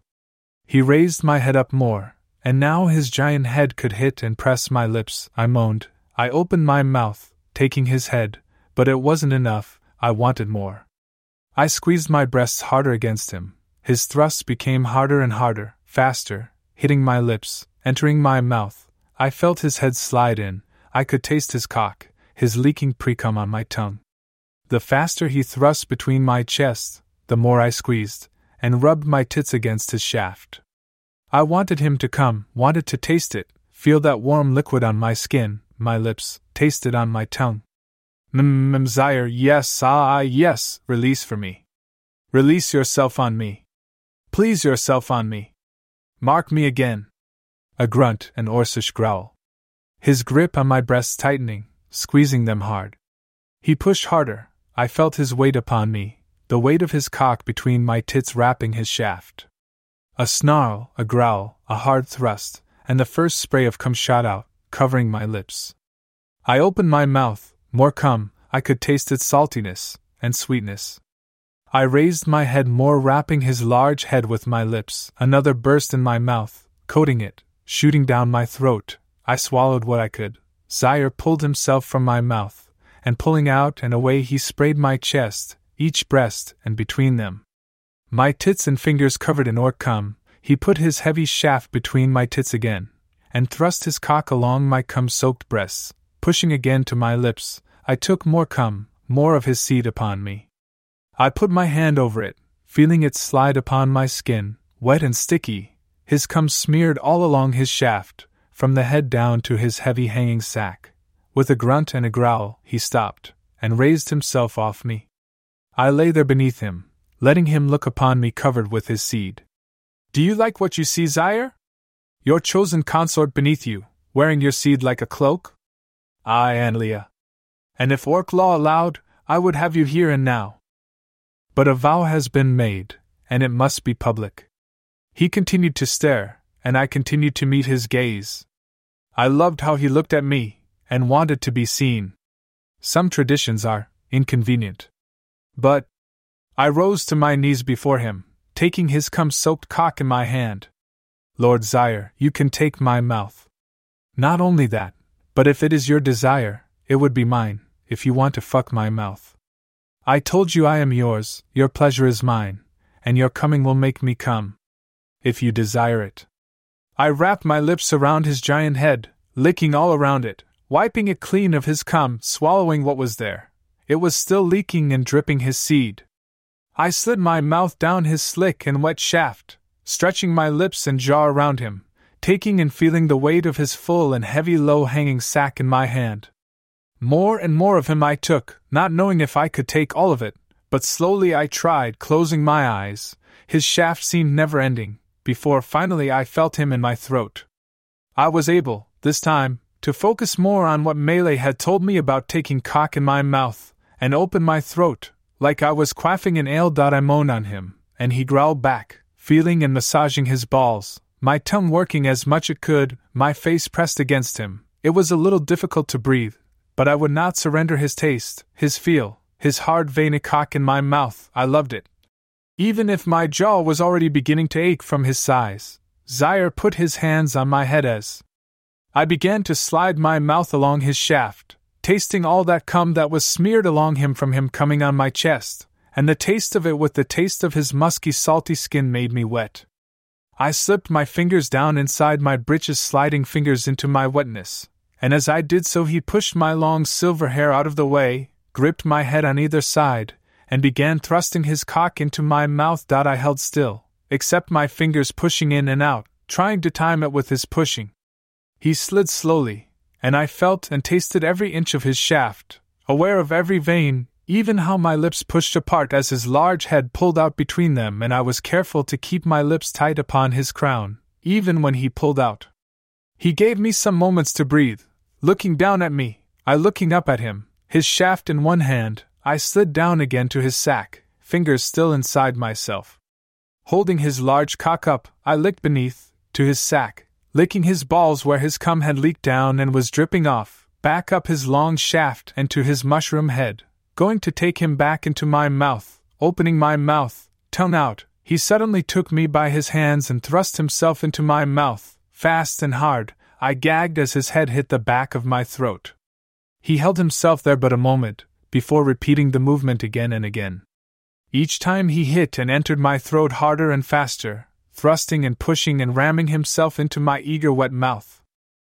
My fingers worked in me faster, deeper with every one of his cock thrusts into my mouth. More and more, feeding me his entire length and girth, my jaw aching, but with pleasure and ache. His sack swinging and hitting my chin, his hands tight grip upon my head his grunts and groans letting me know his pleasure, as he took over my sucking his cock, the pleasure he had in fucking my elf mouth. I loved letting go and letting him take over, use my mouth as he wished, as hard as he wanted. My spit and drool were leaking out from my lips and along his monster shaft. He stopped hitting my throat, and only thrust half his length in me. I moaned on it, whimpered, and felt, with my fingers in me, an orgasm building. Zaires half thrusting, this half feeding, face fucking I was receiving did not last long. As I felt my orgasm building, his grip tightened, and he thrust hard, shoving all the way in my mouth again. So hard, so deep, his cock forced my throat open, a short pull back, another hard thrust. I felt his head in my throat, over and over, and the fourth, but not the last, thrust gave me my orgasm. I came all over my fingers and hand, again and again, and as much as I could I screamed over the cock in my mouth and throat. Again and again Zaire thrust himself into my throat, pausing, holding my face tight to him as he buried that cock in my throat, holding his cock there. I felt his pre cum leaking down into my stomach. What I always thought would be humiliating was making me wetter and wetter, my fluids leaking out of me. Every thrust of that cock into my mouth made me want more, I wanted to taste more, feel more. I wanted him to release, to come in my mouth like that, buried in me, in my throat. He relented, and pulled himself out. I gasped and struggled for a moment for breath, my chest heaving, lungs taking in air. My spit and drool covering his head and shaft, dripping off my lips onto my chest, strings of it attached between my mouth and his rigged cock. I looked up at him, and he down at me. I held his shaft in my hand, and as I caught my breath, I lifted his shaft straight, and licked from the top down, reaching his base, back over his sack. I remembered Melee speaking of taking those into her mouth, gently, she said. Those heavy balls were covered in my spit and his dried cum, but I was like something possessed, and would not stop, I hungered for him so. With my tongue extended, I wrapped one and pulled it into my mouth, resting his fully hard manhood upon my face as I did so. Rolling it in my mouth, sucking gently, I released the one, then took the other, repeating what I had just done. I wondered if I could open my mouth enough to take both, Crouching lower, placing my mouth directly beneath him, I stretched my already aching jaw as much as I could, taking one, then the other, his heavy sack completely in my mouth. Sucking gently, my tongue licking back and forth the bottom, feeling his balls roll and move in my mouth. His groans and grunts, his hand upon mine holding his shaft, gently stroking while I had his sack in my mouth, let me know his pleasure I released him from my wet warm mouth, looking at him to see the pleasure upon his face, taking a few deep breaths, he took himself from my hand and stroked himself in front of my face, my mouth open, panting, naked chest heaving, spit and drool hanging from my mouth. I knew what he was going to do, and guessed it was because he thought I was tired, my jaw sore, but I wanted more. No, Zaire. Feed me, feed me more. I hunger for it. Never did I think I would want my face, my mouth, fucked forced. My throat forced open. I hunger for it, want it, need it. I have my breath again. Push inside my mouth, push your huge cock into my throat, force your cum, your seed, down my gullet. Feed me your meat, your seed. I want nothing else but this. Himanelia. You truly are insatiable, but I would not push you too hard yet. Zaire, must I beg you for this too? I am already on my knees before you. Feed me your manhood, your cock, your seed. I ask you again, fuck my mouth, my throat? I have come once already, I will come again.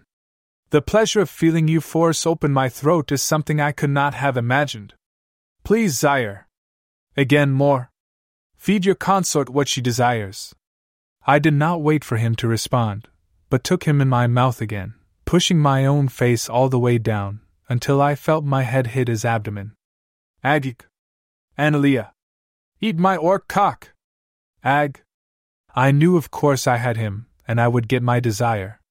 His hands back on my head, in my hair, I braced myself once again against his iron thighs.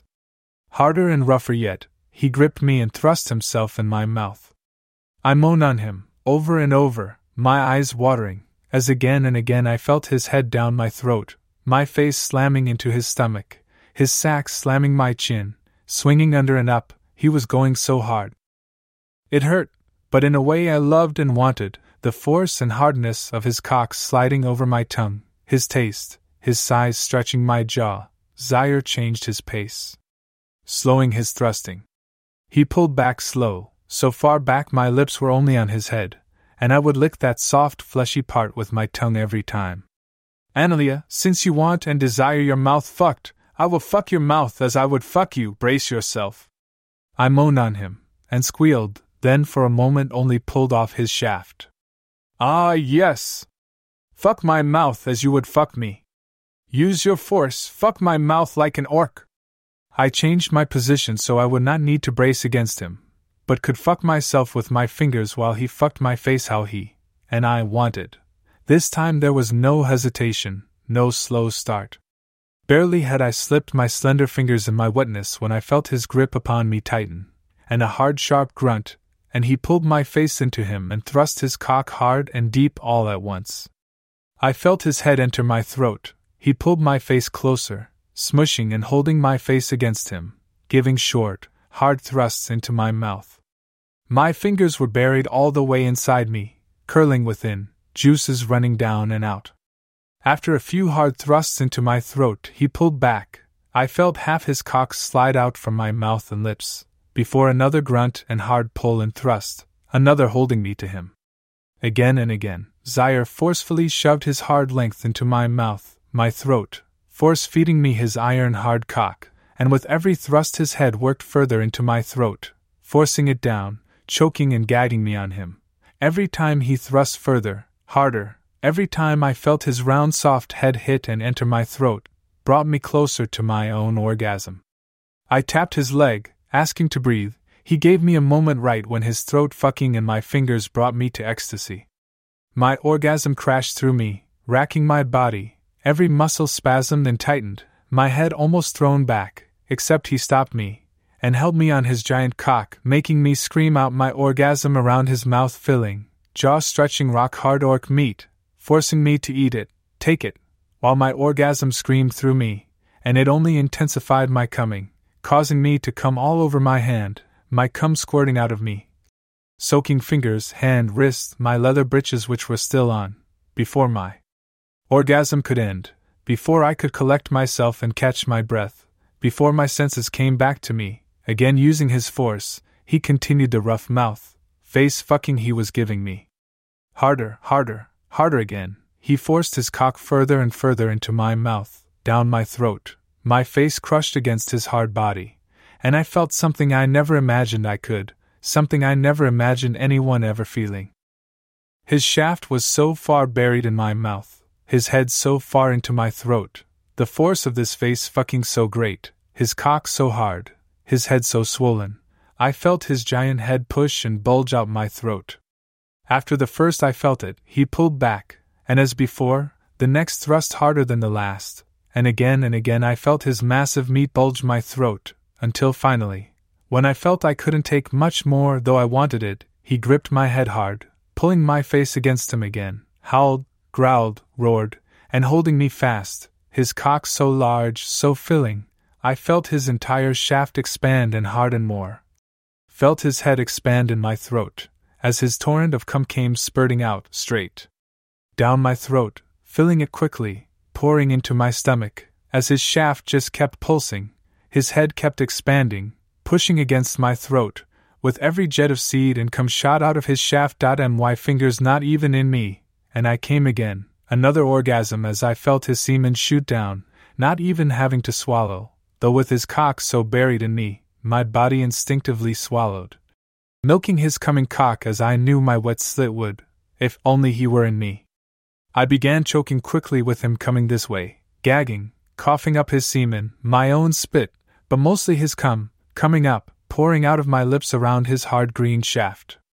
Zaire relented, pulling back as he kept jetting cum out of his head, filling my mouth more, until he finally exited beyond my soft lips. I went down on all fours, head down, coughing, my tangled silver hair hanging around me.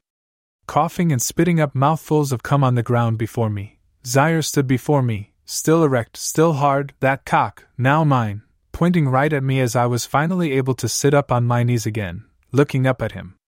Come enough now, Analea. You have never needed to prove anything to me, and I have taken my pleasure of you, and given you what you asked. A mouth fucking that only an orc can give. Rest, recover, you have taken much, of cock and my cum. No. I wanted but a little more. Something gentle, to actually feel him in my mouth, taste him, to feel and taste his cum on my tongue. Zaire, let me finish this the way I would.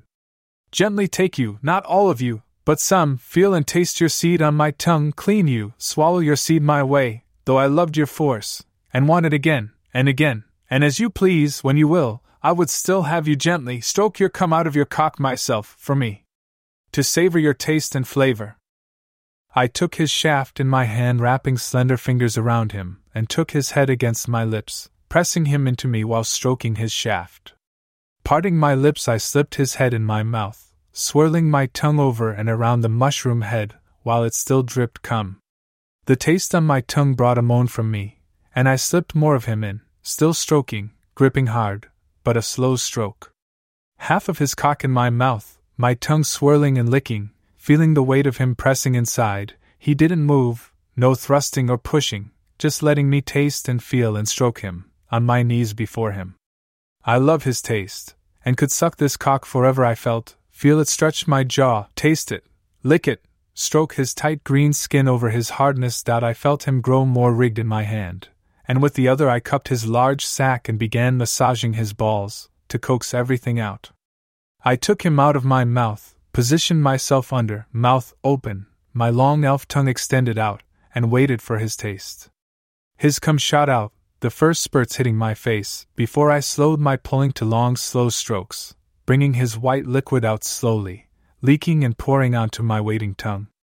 I stopped stroking only long enough to swallow what he gave, then took him back into my mouth to feel his cock spurting, filling my mouth before swallowing what he had left. This coming was not what my marking was, he controlled how much he gave me, not wanting to bathe and cover me again. Finishing, he pulled himself from without my mouth and walked away. Slightly annoyed at first, until I realized he went to grab our water skins and bring them to me. I drank heavy, washing down the cum in my mouth and throat, then poured the rest on my face and chest, cleaning off as best I could. I did not want to continue our journey back with dried cum all over me. As I finished cleaning off and put my woolen shirt back on, Gorlung and Tiamat returned with a forest deer which Sire took and skinned and quartered for our meal, putting the meat on spits and giving the rest to them. Unless we are delayed, we should return to camp before nightfall. A good day, a good journey. It was Zaire. Even without the knowledge gained, time with just you racing through the forest, and our sparring, made this a good day. Before, in the palace, days like this were rare indeed. I hope now to have more of them. I knew I left something out, but I had never been one to openly speak of such things, and wasn't sure I should. And yes, I would like more of that as well. You shall, Analea. You will find an orc life more freeing than any other. And I would answer a question you asked at your marking. What question is that? I do not recall asking any? The night before, my father told me I was to go to the Elf King's palace to negotiate the peace. That was my last release, before I marked you. We left the camp a week after he told me. You were at the palace for three weeks, yet you took no pleasure? I was stunned, did not know how to respond, so I responded poorly.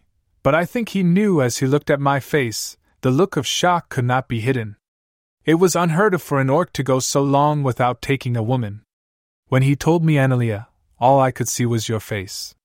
No woman could give me release after that there would have been no satisfaction in it.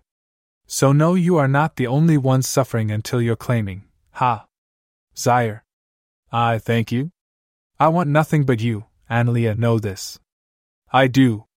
And perhaps I am sorry for pressing so much to have you, offering myself to you as I do. I hesitated before saying it, but also knew with him I could say what I would. Offering you my chest, my mouth, for your use and pleasure. Perhaps I make it more difficult. Ha! You do not. And I shall have more, I am sure. Marking you was the most satisfaction I have ever received, and perhaps the most I have ever released. As long as you are pleased and you desire it, I shall certainly want more. I have not misled you, Zaire. As, and when, and how you will. Today was most satisfying, and gratifying. Embarrassed again, I rose and began gathering my things my knife belt, blade across my back, a hip quiver of arrows. I harnessed Tiamat as Zaire did Gorlung, when both wolves snarled and became restless. Tiamat stalked off a short distance, snout in the air, Zaire noticed as well, and we both began sniffing. Gorlung and Tiamat both becoming more and more agitated, the hair on their backs standing up. Humans. And goblins. I can get but a whiff of the foulness. Zaire snorted as he sniffed. This way. We leapt upon our mounts and rode fast but silent through the forest. Chapter 07 Star ratings and reviews welcome and appreciated. Thanks for reading. Enjoy. We rode silently through the forest, picking open pathways and animal trails to avoid the underbrush. The going was slower than we would have liked, but it wasn't long before we could hear raised voices, shouting of men and screams of terrified women and children. Coming up over a rise and cresting a hill, I saw movement in a tall tree rising from the ground beneath us. I reined in Tiamat, Zaire noticed and brought Gorlung to a halt. I took my bow and two arrows, notching one just as a goblin descended from the top branches, head downwards. I released my first, then the second before the first landed. Two quick dull thuds and the goblin died silently, pinned to the tree. Zaire took Gorlung around the hill, looking about and sniffing the air. In the forest sound echoes, making it hard to locate. I nodded in a direction to our right, towards the hills and some rocky outcrops. We moved. Zaire dismounted and with a wave of his hand sent his wolf back to our left, taking his hammer and iron blade in hand. I will go straight over the outcropping, sending Gorlung to circle about. Take Tiamat, stay mounted, circle to the right. Use your bow when you get close. We will be sure that none escape. Protect the humans first, and if any yet live, join me in the butchering. I simply nodded, not wanting to speak or waste more time. I took Tiamat at a fast trot through the trees, looking for a vantage point. Descending the hill, the voices grew louder, and now the hissing and screeching of goblins as well. As I rounded a curve on the hill, I could see a band of humans, weapons drawn, a handful of women and children behind them. The men were few, too few. I could see at least fifteen goblins surrounding and approaching. I found thick underbrush and took Tiamat there. Rising to my feet in her saddle, I drew my bow and fired, one and two, and two goblins fell quick. Both humans and goblins turned in shock, then a mighty roar, and from a rock outcropping Zaire leapt and landed just behind them. With growl and a roar challenging the goblins, he wielding his hammer, drawing some of them away from the humans. Two more arrows, two more dropped. Come, Tiamat, to your master, hurry! She crouched, and leapt over the underbrush, crashing through another. I unsheathed my blade and dispatched two more. Leaping off Tiamat's back, I ran to where the humans were surrounded, backs to a rock wall that ascended straight up. Zaire was swinging his hammer in broad arcs, smashing anything in his reach.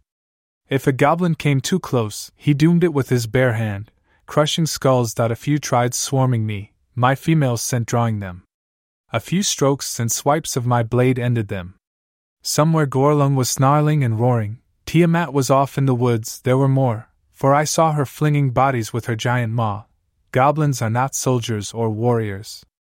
They overwhelm victims with numbers, dragging any surviving women to their breeding caves. A fate worse than death.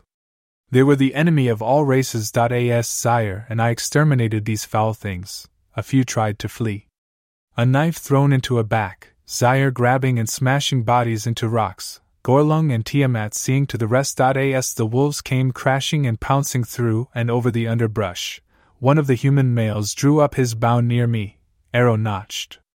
I was quick enough flipping my wrist with my blade to knock the bow from his hand. He immediately grabbed a knife, but I was quicker, grabbing his wrist, and in the blink of an eye, my blade at his throat. Drop the knife, human, or I cut your throat. Giles! What are you doing? They saved us. Listen to your woman. Drop your guard. By now, Zaire was staring from a distance, watching, and Tiamat was now at my side, raised hackles, teeth bared. His eyes wide, he did as suggested and lowered his knife. I will give him the benefit of doubt. Fear and reaction to their situation can cause one to act foolishly. I released him and stepped back. Raise a weapon again to the elf, or the wolves, and they will feast upon your bones. Dress your wounds and gather your things. We go to the orc camp on the edge of the woods. From there, you can go with the human traders to the nearest settlement. Make haste, it will be after dark before we arrive. Zaire and I made sure there were none that would survive. I grabbed my arrows, and he led the way on foot, sending Gorlung and Tiamat ahead and behind and we made our way through the thick forest with myself bringing up the rear. The humans were silent as we went.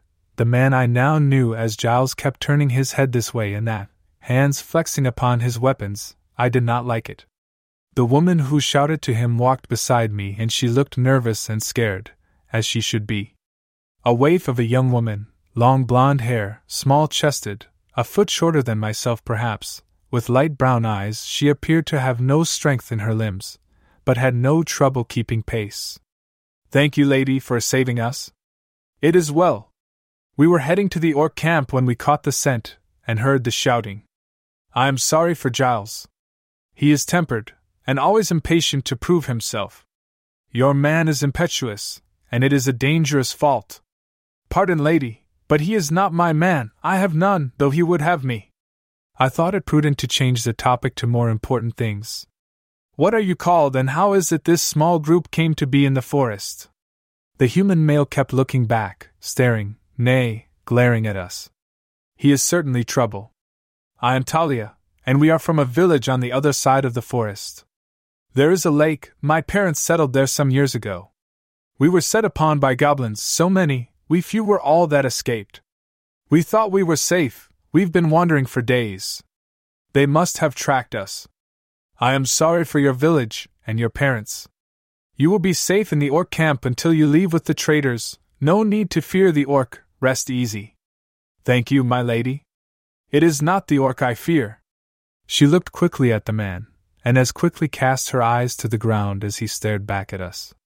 There is some history here. Well, whatever your fear, put it aside, you are protected from all that would harm you. And you may call me Analea. We walked in silence for some time when Zaire stopped us, making his way back to me. I am taking Gorlung for a look about, stay with the humans, let them rest and drink. Tiamat stays with you, I trust you can handle any situation that arises, but shout out if there is trouble. I knew of what he spoke, he trusted the human man as much as I. He gave a low whistle, and the wolves came charging back. Mounting Gorlung, he left us there in a small clearing, and the humans settled in. Talia took the opportunity to speak with me more at a distance as I fed Tiamat. Who is he, lady? He is the largest orc I have ever seen. I saw the look in her eyes as she spoke, and my jealousy flared, if only for a moment. I, I didn't mean. I'm sorry. I. It is fine, worry not. You have experience with orcs? I do. My father was a trader, and as a child I often accompanied him. And when I came of age, I had my own dealings with them. Rough they are, maybe, but I envy the life they lead. And their women are more free than we are. What is your age, Talia? And what is this man to you? He watches you close. I ignored her question of Zaire. I doubted he would want too much known, as he keeps things close, and it seemed wise among people we did not know. I am nearly twenty. And Giles would have me for himself, and presses it hard. I think it would be different if he knew. Or maybe it would excite his rage. I don't know, lady. If he knew what? I already knew the answer. This woman has already known them, and would again. She had no use for the way most human women lived, trapped in a shelter, kept at her home, no skills except the bed and bearing children and cooking, perhaps. I. I already said about dealings with the orc. I. She was blushing and embarrassed. I simply wanted confirmation, and I had it, though how this tiny waif has taken an orc I could not imagine. I see. It is well, be not embarrassed. There is no shame in wanting a different life. I too have left a life behind different from the one I have chosen. So is there an orc out there searching for you? Lady, you embarrass me. Be not shamed, Talia. And you need not speak if you do not wish. No. There is no orc looking for me. It has been some time. I have not seen or been in an orc camp for a year now. I tried to stay in one, but my mother fell ill and I could not. And this male does not know, or does not care. He is the son of a friend of my father's. He only came to our village recently. He has pressed me since. He tried once to speak no more, Talia. Your grief is great and fresh. Allow your wounds to heal. You are under my protection. Now rest, drink, and eat. We still have miles to go. Zaire returned a short while later and dismounted, letting the wolves scout ahead. We go. The sun is low, and the shadows grow. I would be back to the camp before the second watch. I walked ahead with him briefly, leaving the humans to follow. Everything well, Zaire? I. We seem to be under no threat. A few hours more and we should see the fires and hear the commotion of the camp. Their entire village was overtaken, only these few survived. The young woman is frightened of the male. I think she will wish to stay. She is familiar with orc life. Hmm. Under your protection, I gather. I will use it as a test of loyalty from my newfound band. You needn't be concerned, I have reason to believe she will be pleased. A pause, and a hard look. The male will be a problem. He will be a problem regardless. Do you trust me in this? You are going to place this human woman in the hands of an orc band you don't even know, are you certain? Orcs are orcs, Analea. She is a commoner, there is no law to prevent her use as long as she is available. I would see this through. And as I said, here I paused, looking him in his eyes so he would understand without me being too blunt. She has experience of orc before, and would have it so again. Her world is gone, Zaire. I would grant her the one she would have. Am I so different truly? Yes. You are different. Elf, half fey, a demigod. untouchable except by who you will. This woman would be passed through the camp, unable to resist any. Except by my command. Zaire, your band and all who follow you show great restraint. I have yet to see or hear a woman forced. Your rule is strong, Zaire. Women walk freely unmolested throughout your encampment. And to be blunt, I doubt she will have to be forced. Excepting your new band, which would have forced you, no. Under Zila's command, not mine or yours.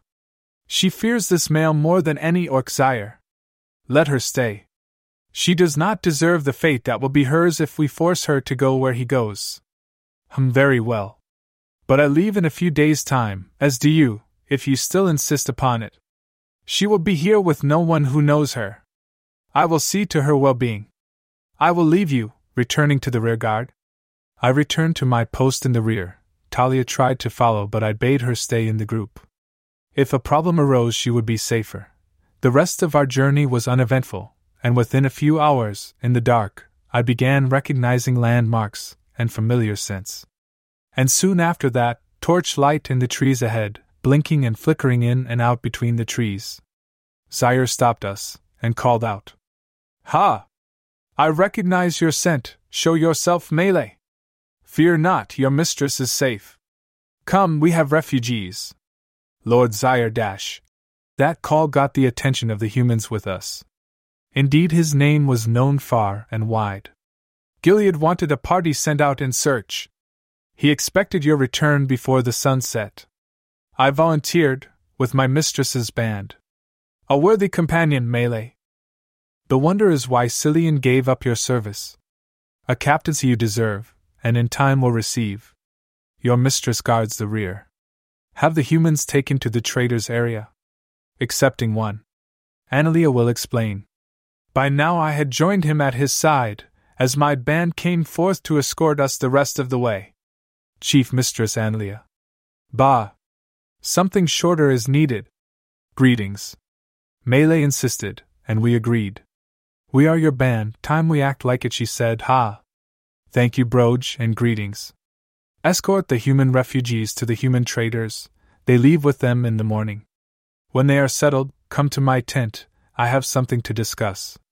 Oh, and Analea, or Chief Analea will do. Aye, Chief, how's that? Ha!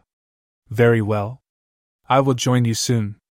Come, humans, food and ale and rest await. Talia, not you. Come with me. Both Broge and Melee looked at me questioningly, but I gave no word. The human male glared, and I gave Broge a look and glanced at the human. He simply grunted and gave a nod. Mistress? Later, Melee, take her to our tent and wait for me there. Yes, mistress. Come, your name? I. I. And Talia, who is she? Her eyes were wide as Melee led her on. I heard no more as I walked with Zaire and the wolves. Before we could speak, we were now in the camp proper, and Gilead appeared. Aha! Lord Zaire. Slow to return, no? No matter. You have a guest from the north with news. Who, Gilead? Your old friend Kreisig, only arriving a few hours ago. News of the northern elf kingdom. Very well. Food and drink, Gilead. Analea, come and meet an old friend, and hear his news. It is time for you to take part since you will rule with me. We went to Zaire's tent and met this new chieftain, bringing news of the northern elf kingdom under attack from Surti's brother Skyros, a much more dangerous foe than Surti, and Cillian's involvement in its defense. It seems he left already and Zaire was sending out riders to seek him so they could meet. Zaire would be heading that way in a few days more while I returned to the palace. Having heard all this, I left, having matters of my own to tend. Entering my tent, Melee was there with Talia, who was eating ferociously. Melee, come with me for a moment. I, mistress.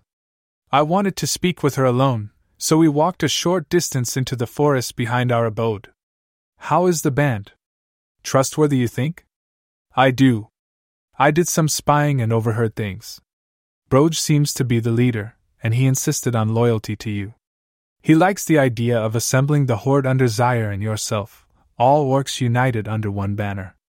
The others quickly fell into line, and when I gathered them for a patrol and then a search for you, they did not hesitate. Why? What are you thinking? I will have them escort us back to the palace as our guard. I think Zaire will insist on sending some of his own as well. But I need to trust them to build loyalty, and if it becomes a problem, we should be able to manage, no? Aye, bold mistress, but I think it's a good idea, as was giving him orders this night. Broge is a true orc, brutish, rough, and harsh, but good to his word, I think. But what of this woman? Since she witnessed all the fuss of you two, and giving orders, she seems a frightened animal. Their village was overrun by goblins, they only survived. She stays here because of the man in the group, she fears him, that, and she wishes to stay in an orc camp, having been in one before. I gave her permission to stay. She will have a choice to make tonight. What choice? To remain with you and I, or go with Broge and the others. Is that wise? Such a tiny woman cannot fend them off if she needs to, and I do not know if they would leave her be. I don't think she wants them to leave her be Melee, and that is the point. She seems to have a preference, and I am certain they will not be her first. But you told her of Zaire and I? Ah, I see, ha! Well, Broge will be pleased. And yes, I did. She asked so many questions, I think I frightened her, though I did not mean to. Ha ha ha, it is well. I will put her at ease. But we should return, Broge will be coming soon. Talia looked at me, eyes wide, when we returned to the tent, then lowered her eyes and bowed her head. Relax, Talia, such things are not necessary. I have a question for you before Broge from my band returns. I would know where you would like to stay. You are welcome with Melee and myself here, or you may go with him. But know that eventually he will be the one training you in arms. To be in an orc camp, you must be able to fight. She was shy and sheepish again, turning blushing red and looking at her feet, not from intimidation, but embarrassment. Just then a rough voice shouted from out the tent. Chief Analea, I return as you requested. Well, Talia? Come and broach. The humans you brought back are settled among their own as you commanded. What other orders? Well, Broge Dash, I am to go with you. Talia blurted this out, and I almost laughed, and Melee did, having to turn aside, spitting out the ale she was drinking. Eager indeed. What is this, Chief? Talia is staying with the camp, and it is my wish you train her in arms, starting with the bow and knife. The sword can come later. She has requested to go with you, where the rest of the band is. Do you object? Speak openly, for I would know. Truly? Very well, Waif. I will train you well, there is much to learn. I'll try not to break you, ha! But no promises, hee hee. I saw the look in his eyes and hers. Her face was practically on fire. One more thing before you go. We leave camp a day after tomorrow. Prepare the band. You will be my escort with Melee and a few more of Zaire's band to the Central Kingdom. We will leave at dawn. Talia will remain here. That is all, Broge. Thank you. You may go. Aye, very well then. As they were leaving Talia and he were speaking, Melee and I caught some of it, as we followed them out. I don't need training in all things, I have some skills. Do you now? Well, we'll see what those are, Herr Waif. I'll show you. I am small, I know, but you'll appreciate my talents, just not with weapons. Their voices faded off in the distance, leaving Melee and myself rather amused. Ha ha ha, well chosen, mistress. I was wrong to worry. She is much bolder with an orc than with me, which I find curious and amusing. I am concerned about the human, though. I think he will try something foolish. He is fixated on her, and I do not like it. Another reason to send her with Broge, she will be well protected and happy. She fears you because of me, ha! She said she said something of Zaire and you reacted. I told her you would have no rival, sorry? Well, it is true, I will not, ha! It's just as well she knows.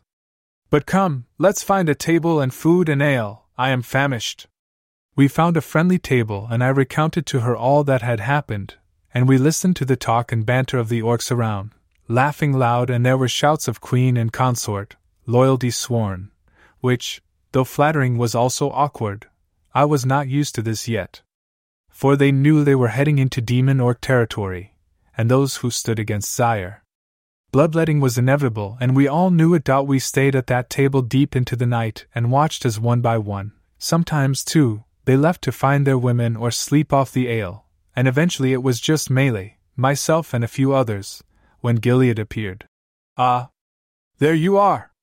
I was thinking the two of you abandoned camp, ha! I, Gilead, your master, finally release you from duty? Far better to serve my mistress, she is much less demanding. Zaire is, demanding indeed. But so are you, Melee. I'm sure you have demands of your own. Well, if my mistress no longer requires my service, I have a few orders I'd give the four of you. Ha! Melee, I release you from your commitment to me this night. Enjoy this warm night. Are you certain? You don't mind my not accompanying you back? No, Melee. I am certain I will be fine. There is no danger in this camp. Give your orders, Melee, haha. Leaving the table, I barely turned before she began. Somebody bend me over this table, another on the other side. That's the last order I wa. Ah, fuck. I turned to look, and indeed she was bent over the table, Gilead behind her, another grabbing her head and shoving himself in her mouth. The cloak she had been wearing was cast on the ground, her brazier ripped off, and Gilead had torn the breeches she was wearing with his bare hands, enough to spread her thick thighs and push inside her. How I envied her! How I wanted Zaire to shred my clothing and take me, bah! I must let this go, my time is coming. I considered going to his tent and taking that large orc cock in my mouth again, to feel it, taste it, make him come for me, but chose to walk the camp alone, not wanting to disturb him, or seem to be begging to be taken and used, though I wanted to beg and be taken and be used out. I made my way through the camp, through the fires and moans and screams. Women being taken everywhere, in every way. I moved towards the plains, the outer reaches of the camp, to be alone and gaze at the starry sky. What I found was an expanse of tents and fires stretching far out into what once was grassland. Another disappointment. I turned and went back through the camp, wandering rather aimlessly, lost in thought, when I came upon a sight that I had unknowingly ended up by the cooking pits, where my band had remained camped. Broge was sitting on a stump, Talia was on his lap. Her small, thin, pale white body naked, her legs spread over him. His one hand covered her small breasts, his other on her waist, almost wrapping around her entirely. He was so much larger than she. He drove into her, and I could tell his entire cock was buried in that tiny body. How she took it all I cannot imagine, and she bounced herself up and down upon him, moaning and screaming, louder than his grunting. Dad, I watched mesmerized by how she took all of him without screaming in pain. When another of the band came before her, his erect manhood standing straight out. She looked at him, then grabbed him, leaned forward, and took him in her mouth, stroking him while screaming through the fucking. In another moment, Broge removed his hand from her small breasts and placed it on her head, pushing her forward, forcing her to take the entire cock into her mouth. Talia was leaning so far forward, every push by Broge, every withdrawal, was allowing the other orc to fuck her mouth without effort. She stopped momentarily to reposition, putting her hands out to brace herself against the orc in her mouth, but never sliding Broge out of her. I was far enough away, and between the trees, not to be seen, but could hear plainly enough, and before she took that giant orc cock back in her mouth. Now, ah, ah, fuck me, both of you, ah, ah. Fuck, I love orc. I knew I should leave, but could not. I stayed to watch this through. Broge pushed harder on her head, now her face against the other orc, his cock must have been in her throat, and his other hand now held her down on him as he continued to drive himself all the way in her, snarling and growling, the other grabbing her head and pushing into her mouth, driving between her lips, into her throat deeper and harder. The orc in her mouth let out a tremendous roar, and thrust hard, gripping her head tight. And held himself in her, grunting and thrusting, short pushes he must have been coming. A moment later he pulled out, and I saw the cum pouring out of her mouth, and more gushing out of his head, all over her face. A few more thrusts from Broge, and he too began to come rivers streaming out from between her legs, holding her tight down upon him as he flooded her insides. That I shouldn't be watching. I knew this. I might be seen, but could not help it. I had the urge to finger fuck myself, but resisted, but I could not stop watching.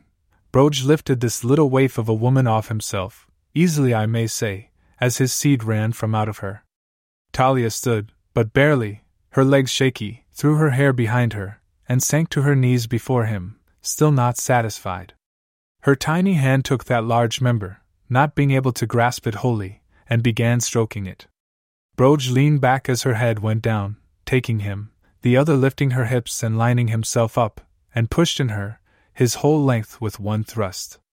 Talia let out something between a moan and a scream as he entered her.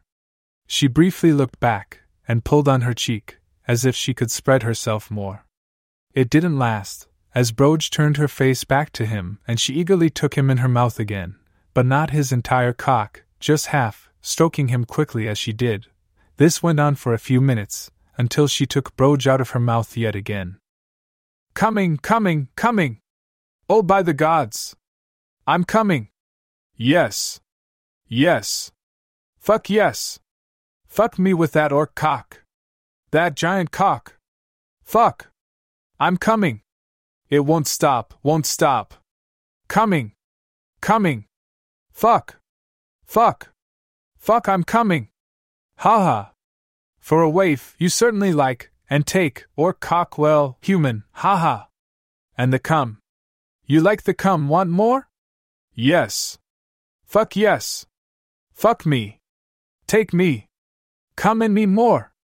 Fuck, come all over me. Gods, it's been so long. Give me more. Fuck me more. Fuck me. Fuck my mouth. Make me come, give me come, or cock, or come. More, I want it, want it, broge. Give it to me. You like it? What a human woman can do. Want to give me, feed me your cock, your cum? More? You want more? I want more. Hee hee, Talia, you weren't lying, your skills are remarkable. I'll have to thank the chief later, ha! You are part of our band, no others will touch you but us. Our cocks, our cum only. Now feast on my cock until we bathe you in our cum. HHMMM. Yes. Fuck, I wanted HMM and FFF.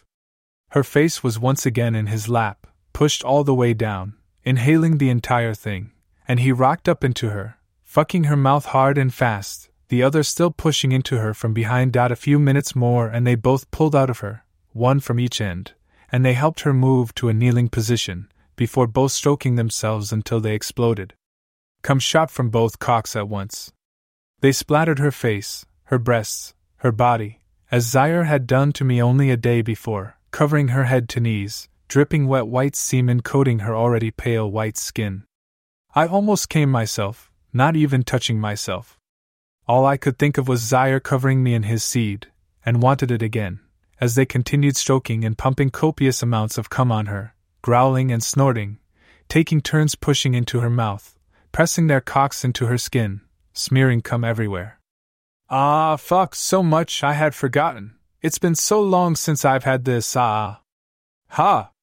We'll remind you daily, waif Talia, hee hee. There are fifteen in this band, so as many as you want, or as few. Orcs like sharing, but only as long as I'm involved. Think I want you for my first of women. Fifteen? Fuck, never had so many, only five is the most. You truly want me in your band? And to be the first of your women? You'll still train me to fight? I, I do, and I will. You have skill and strength. If you did not, you would have broken with this fucking, ha? So tight and tiny, you made us come too quickly, hee hee. I can do more, but I need water, a bath, so much come all over me. Well, Talia I knew was happy with her choice. It seems she knows that orcs rarely only have one woman, and she seemed accepting of it. And who knows? Maybe Broge would one day change his mind, it wasn't unheard of, just rare. Perhaps if he impregnated her. Regardless, I knew I was being demanding of Zaire, but there was no way I could share him, have his attention on another. I wanted to fulfill all his desires, and be enough. Come, Talia, there's a water tub behind the tent. Bathe yourself there, then after? Ha! Sleep if you will, or not. Tomorrow you begin your training. But if you're not tired, Dash, I have another talent I would show you, but a bath first. My, my, eager indeed. She was not lying in the forest speaking of having experience with orcs. But this had gone on for some time, and I was ashamed to have watched these orcs fuck this woman this way for so long and silently turned and left, making my way back through the camp. My way back was the way I came, and eventually I arrived where I had left Melee earlier. I did not think she would still be there, thinking they would have gone somewhere else. I was mistaken as I stepped out from a small stand of trees. Melee was on all fours on the table, one beneath and inside her, another behind grabbing her hips and pushing into her, and a third in her mouth. I knew she was in bliss. I had often been told by her that this was her favorite, three or cocks at once. And I knew she would want them all to come at once, filling her completely. I watched for a few moments as her body was fucked in three different ways at once. There was a rhythm to it. The one beneath her, spreading her lips, and the one behind spreading her cheeks were thrusting into her at the same time, the one in her mouth pushing in when they pulled out. In the half moonlight, her skin was glistening. I was unsure if it was sweat or cum, probably both. I stood where I was, determined not to watch like I just had Talia. But then one of the orcs spoke, and I wondered if I would actually witness it. Gah! This woman's going to make me come. Fuck her ass is tight. Grabbing my cock and squeezing it, like it wants to milk me. Ha! Same. No matter how much I fuck this pussy, it's still tight. South close. Ha ha. She knows how to suck a cock. Sucking the cum right out of my balls. Arg. Gaha. AF. All three gripped her tight. The one behind grabbed her ass and thrust hard into her and released. The one beneath took her waist and slammed into her hard, releasing himself. And Gilead took hold of her head and pulled her to his body, ramming his cock into her throat, and came. The cum squirted out of all three of her holes. I saw it leaking out of her mouth, draining out from beneath, and the, the one in her ass kept fucking her so hard, his cum was spurting out around his shaft. Though it aroused me, I could not imagine wanting that, except that it would be Zaire and his cock, his seed, leaking from me everywhere. Doubt I watched long enough for the three of them to pull out of her, leaving Melee there on her hands and knees panting and oozing cum. Well, not leaving her, I doubted she was actually done yet, but I was. I made my way back to our tent, silently as only an elf can doubt. I stripped myself down and laid on my pile of furs, a low dying fire burning, casting shadows. I covered myself and tried to sleep but could not. My hands ran down my body, caressing my soft skin, down my legs and in between my thighs. I slipped a finger inside myself, then another, but it wasn't enough, I wanted something more. In the darkness, I searched Melee's bag, looking for her tool. I wanted something long and hard in me, needed it, craved it, making myself comfortable, legs opened, knees bent, a warm fur covering me from my waist down. I slid the thing inside me. It went easily, as I slowly pushed it deeper and deeper in me, my other hand spreading my lips open, sometimes rubbing my clit. My breathing becoming more and more labored. Myself fucking getting faster and faster, harder, my juices freely flowing out of me. I wasn't paying much attention to anything going on around me. I was so caught up in myself, the sensations running through my body, that I did not notice at first the hulking form gently pushing open the heavy leather flap of the tent. I stopped momentarily, until I caught his scent. Zaire. He stood in the shadows of the tent looking at me, and I felt I should be ashamed, embarrassed, but I was not. I looked in his eyes and pushed the thing deep inside myself. Gasping, my head fell back, my back arched, pushing my chest out. I grabbed my breast and squeezed, still masturbating with the tool. He watched me, standing there, his eyes glowing orange. I could hear his breathing, almost a growl underneath his breath. That I slid my hand down from my chest, pushing the fur covering off, exposing my body, and myself pleasuring, for him to see. My hips moved, up and down in rhythm with the object shoved up inside myself. Looking at him again, I saw his manhood exposed. Indeed, it seemed he entered my tent that way. I stared into his eyes as he watched me fuck my wet elf slit with this tool. I gripped it hard, hand clenched around it, and as I moaned and squealed, I drove it into myself harder and harder, enjoying him watching me. His own hand went to his rigged cock and began stroking slowly. I knew not where to look, to keep eye contact while I fucked myself? Or watch his massive hand stroke his giant cock while watching me fuck myself. My eyes kept darting from one to the other, both stimulated, and turned me on, making me wetter and wetter, my juices flowing freely. I slid my free hand down my body, never taking my eyes off him, and slipped two fingers between and inside my lips, soaking them, and slipped them in my mouth, sucking and licking and tasting my own flavor, pushing them in and sucking them like I would his massive cock. Zaire was leaking pre cum. I watched it drip from his head to the floor. I was panting and moaning, getting closer, my hips thrusting up, taking more of the tool inside me, over and over again. I was about to come. Did I want to come over the tool or my own fingers? I kept the long, hard tool in me. It was bigger and harder, and more of what I wanted. My orgasm hit me with force. My head threw back, my back arched. Inhaling sharply, I released a squeal and a moan, over and over, my lips parted, squeezing my breasts, my knees pulled up, legs pressed tightly together, pressing against the tool inside me.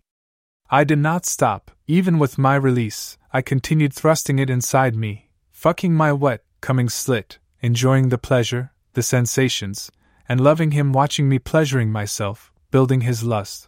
After my orgasm settled, I rolled to my side, legs pressed together, the tool still in me. I looked upon him, listened to his low growl, saw the orange fire of lust in his eyes, his swollen head leaking precum like a fountain, staring at me, no longer stroking himself, but watching. I lifted and parted my legs, still with the tool inside me, beginning again to push it in, deeper, slowly back, and again. I parted my lips, licking them with my tongue, my mouth watering, my eyes inviting him in. He approached, his large hard cock straight out. He took it in his hand, his other he placed on my head, and rubbed it upon my lips. I licked it, tried to take it in, he did not let me. Growling low, he continued rubbing my lips with his bulbous head, smearing his precum along them. It dripped in my mouth, and I swallowed eagerly. Yet he did not insert himself, and I wanted it badly. I still had the tool in me, still shoving it in me. I longed to feel both, to take both, but he made me wait. Taking his cock head, he rubbed it along my chin, along and above my lips, my cheeks, pressing it in and against my skin, leaving trails of precum all over my face cheeks, lips, forehead, everywhere. I moved my head, turning it up, to the side, lifting up, throwing it back. Wherever his cock went along my face, that way I turned.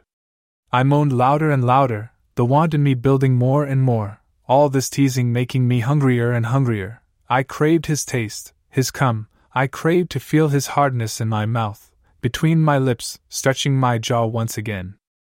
As I continued fucking myself, as he continued rubbing his cock all over my face, his cock ended up resting against me, straight upon my face. I licked his long, hard shaft, my spit building up, dripping out from my lips. His heavy sack at my mouth, I could taste it, lick it. I circled my tongue around the loose skin housing his large cum filled balls. I opened my mouth wide and inhaled deeply, taking his sack in my mouth and gently closed around it. I moaned on his sack in my mouth, he growled in pleasure, his fingers clenched in my hair. I felt another coming building inside me, and squealed more, my hips bucking against the object inside me. Opening my mouth slightly to breathe, I took more of his sack in, licking his balls, sucking them gently, but it was getting difficult with my orgasm building in me again. Zaire was now stroking his shaft right against my face, growling at the pleasure he had with me sucking his large pale green balls his sack.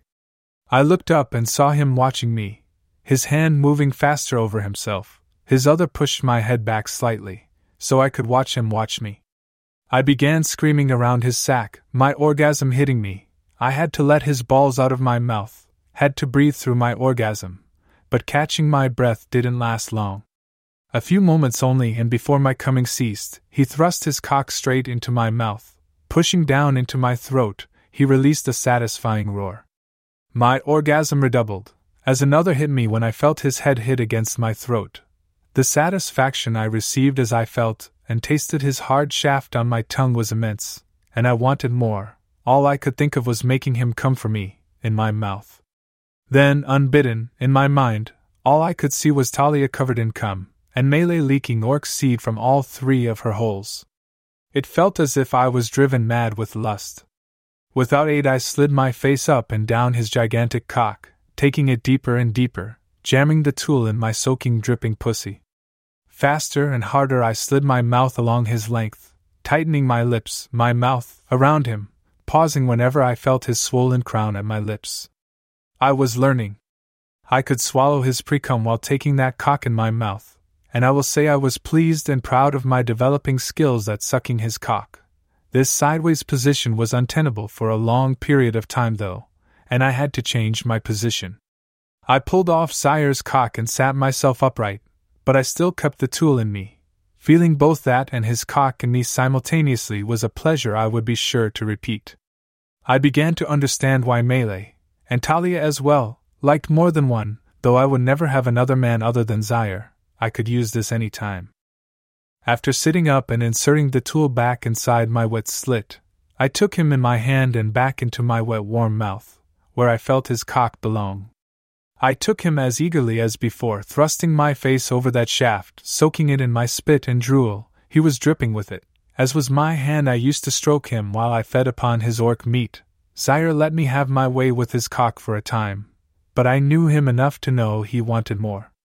He is an orc after all, and orcs are rough and fierce in all things, and that included fucking. I did not mind, in fact, I looked forward to it. The last face fucking he gave me was amazing, and I desperately wanted to make him come. I knew it was coming when both of his huge hands grasped my head and I felt his first hip thrust into my face. I released my hold on his cock and braced that hand against his thigh, the other still using the tool between my legs. He gripped me firmly and began pushing with force, over and over, deeper, as before. A hard push into my mouth, a slow withdrawal, a hard push in, holding himself, head pushed against my throat. I relaxed my jaw more, letting go, letting my throat open to take him.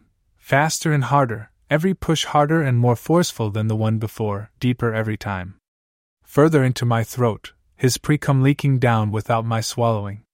I tried to keep his pace, fucking myself as fast and hard as he was fucking my mouth. He pulled out, letting me rest and breathe. I spit some of my saliva out, there was plenty, and if anything, it was choking me more than his cock did. He let me catch my breath, patient until my breathing became almost normal, and he watched me, looked down at the tool inside me. I saw it and smiled, leaned back a little, opened my legs more, and slowly slid it in and out. Are you ready, Zaire? Do you wish to come for me? In my mouth or on me? My desire is yours. Will you fuck my mouth, my face, or have me suck my favorite meal slowly? What will it be? Shall I savor my meal or will you force feed me your massive meat? Are you ready, Analea? I shall do both. You will taste and swallow my seed, and you shall feel my cum on your skin, your body and face. I shall cover you again, Dash. He grabbed me again and pulled me to his cock, pushing into my mouth hard and fast. Now eat my cock. Swallow it, feel it in your throat. Clench your throat around my cock. Swallow it like you want to. Feel the force of my cock in your elfin mouth. Milk the cum out of my shaft, my heavy balls, and swallow my copious seed. His hands grasped the side of my face and head. He took my pointed ears in his hands and jerked me to him, forcing himself in my mouth, down into my throat. I swallowed when I felt it, tightening around him every time he entered. I wanted it, wanted to feel him come, feel him explode. He was going too hard for me to continue using the tool. I needed both hands to brace myself as he fucked my mouth once again. I came again. My third orgasm that night, the anticipation of his coming in my mouth was almost too much to bear. I was eager for it, hungry for it. I would have said so, but could not. He did not stop or relent again. I took his sack in my hand, squeezing gently, rolling cum laden balls in my hand, then I felt them tighten. I knew he was going to come, but barely had time to process the thought as I felt his shaft harden and swell, and he thrust harder into my throat, deeper. I swallowed, tightening my throat around him, over and over, waiting, waiting. A mighty roar, and I felt his liquid pouring out and down my throat. My thighs tightened, squirting out my own liquid as his poured out of his head, down my throat, and flooded my mouth with that sweet, salty thick or cum. He pulled me tighter to him, my face now pressed tight against his muscular body his seed continuing to pour out of him, as I continued rolling and stroking his balls, coaxing more and more come out of him. My mouth so flooded it came pushing out of the corners of my lips. I truly began to choke on cock, cum, and my own saliva. Zaire relented and pulled himself out, ejaculating on my body, my chest, as I coughed and wheezed, and spit out cum and drool. Once I was breathing, I raised my face to him. Cover me. Cover my face with your seed. I want its warmth on my face. Come on your elf's face. Cover this elf's face in your come. Face? Ha! That and all of you. I will see your pale blue body dripping in my seed, my cum. Cover you as I desire, as you desire. Soaking you in my cum, marking your entire body, bathe you in it again, flood your face and skin, take it, take it. Then I'll feed you, stuff your mouth again with my meat.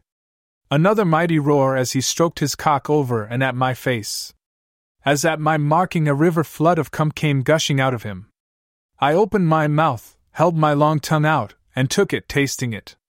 I did not close my mouth to swallow what he poured out of his shaft, only my eyes to keep his come out, letting it wash over my face and tongue, feeling what entered my mouth leak and drip down. I took him in both my hands and took over the stroking running both up and down, jerking him, jerking his cum onto my waiting face. I felt it splash and splatter, the warmth and stickiness. It stuck to my skin in globs, dripping down onto my chest. I aimed him at my large chest, covering and soaking my ample tits, coating my nipples so sensitive I felt it send tingles through them, pouring out of him and running down my body between my cleavage. Like what you see, Zaire? Does this satisfy your desire? Or would you yet have more? Enter me another way? Fill me with your dripping cum in a different way? I was thinking of all the times I saw Melee with cum leaking out from between her cheeks, watching an orc pound her from behind, her screams of ecstasy being taken that way. I wanted it, wanted to try, to feel him stretch me in some way, have him inside me. I rose and placed myself on the pile of furs on all fours, spreading my legs and reached back, grabbing a cheek and spread them open. Use it, I want it, want to feel you come inside me. Turn around first, Analea. I'll feed you my cock and come in your mouth and get my cock well wet and slippery. This is going to hurt you regardless, but I would have it hurt a little less. I did as I was bidden and turned. I did not open my mouth, but made him force himself between my lips. Take my mouth, force it. Force me to eat your meat, I like it when you force feed me. He pressed against my lips, taking me by my ears again, and pressed hard, slowly forcing my lips apart, pushing his head through my lips and slamming his cock once again into my mouth.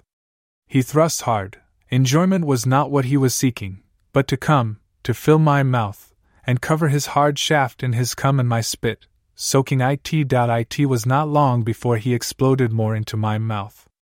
I did not swallow but held it, swirling my tongue over him, coating his cock and cum. He thrust a few more times in me, making sure he was completely covered, his shaft and head dripping in cum and drool. Pulling out, I swallowed what was left, looking at him watch me as I did so. Hmm, Mzire, now put me how you want me. Take my back, come inside and fill me, let me feel you come in me, filling me, make me leak your seed out from my body. A satisfied growl. He took me, flipped me on my stomach, took my hips in his strong hands while I propped myself upon the furs with my hands. Pulling my hips up so my cheeks were in line with his hard shaft, spread open my legs by placing himself between them.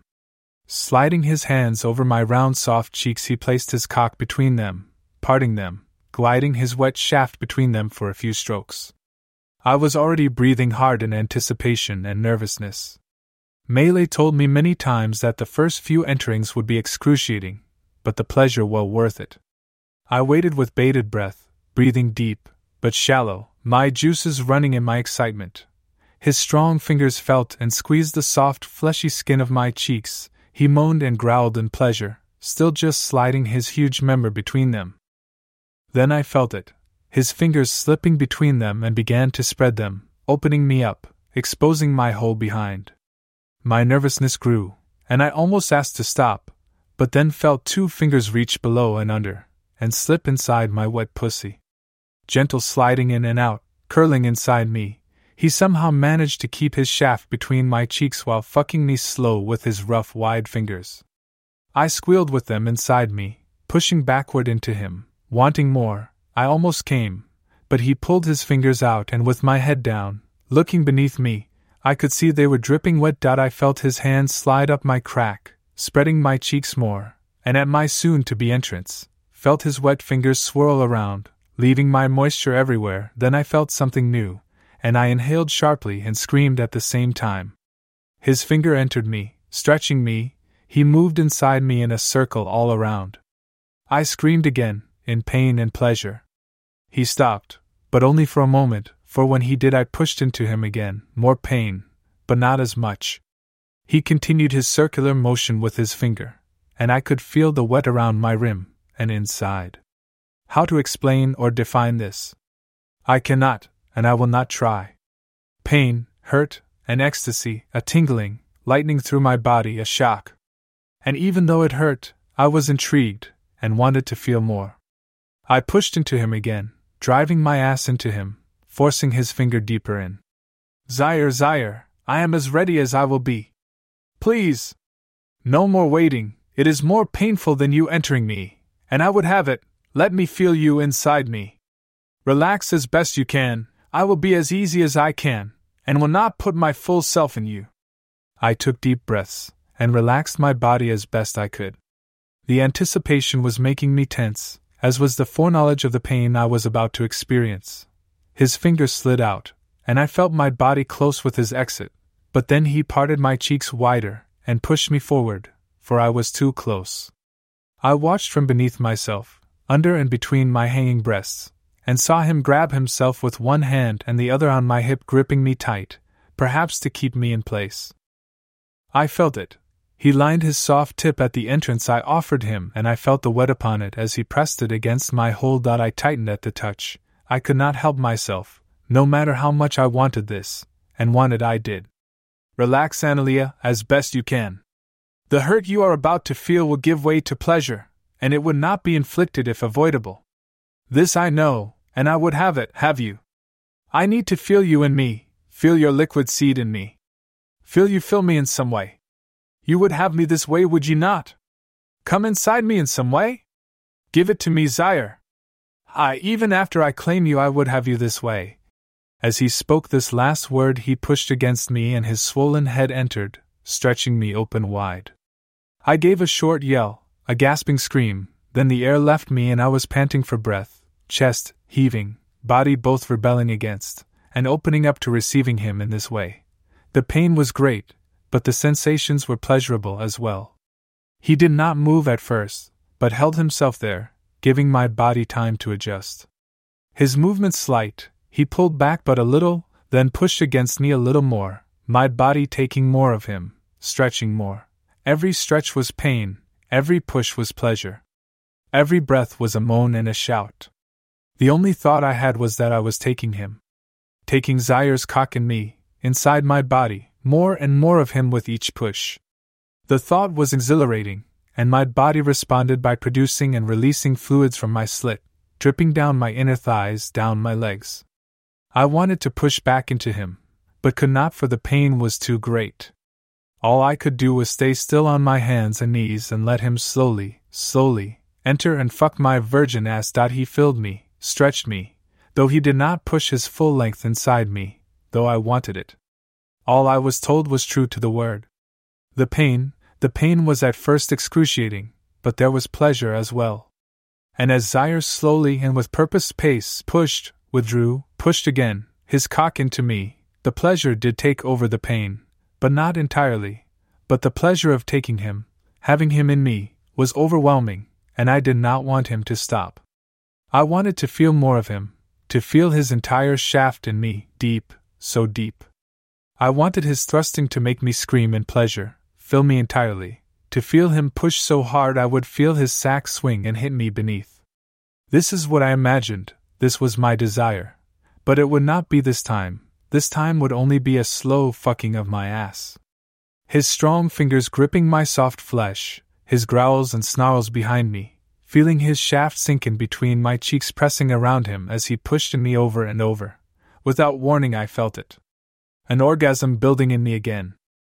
All these sensations my body was feeling my want, my desire, my lust, feeling him in me, stretching and expanding me, his hands upon my body, the pleasure I knew he was feeling, his desire for, and of, me, what I was giving him, and he, me. All of it building up inside me, waiting to explode. His thrusting and pushing was growing stronger, fiercer, faster. His growling louder and more frequent. My moans and screams the same, louder with every thrust inside me, between my cheeks, breaking my virgin ass with his monster cock. I felt his fingers grip hard, fastening themselves to my fleshy hips. He growled and snarled. I felt my passage expand and stretch as his shaft expanded in me, and my own orgasm hit hard. I screamed loud, unable to control it, just as he roared and released his seed inside me, spurting his hot liquid inside my passage. Over and over we came, together, releasing ourselves at the same moment. He continued pushing in me, and I felt his cum sloshing inside, leaking out around his shaft. Zaire relented after draining himself inside me, but did not yet withdraw, keeping still in me, his cock throbbing, pulsing in me. Feeling that pulsing gave me yet another orgasm, and losing control, I cried out, More! More! Fuck, I want more, by the gods, Zaire, don't stop! Fortunately, he knew better, and let loose an Orcish laugh, something like a sharp, short bark. Ha! No, Analea. That will be enough, you cannot take much more. Some things need to happen slowly, ha!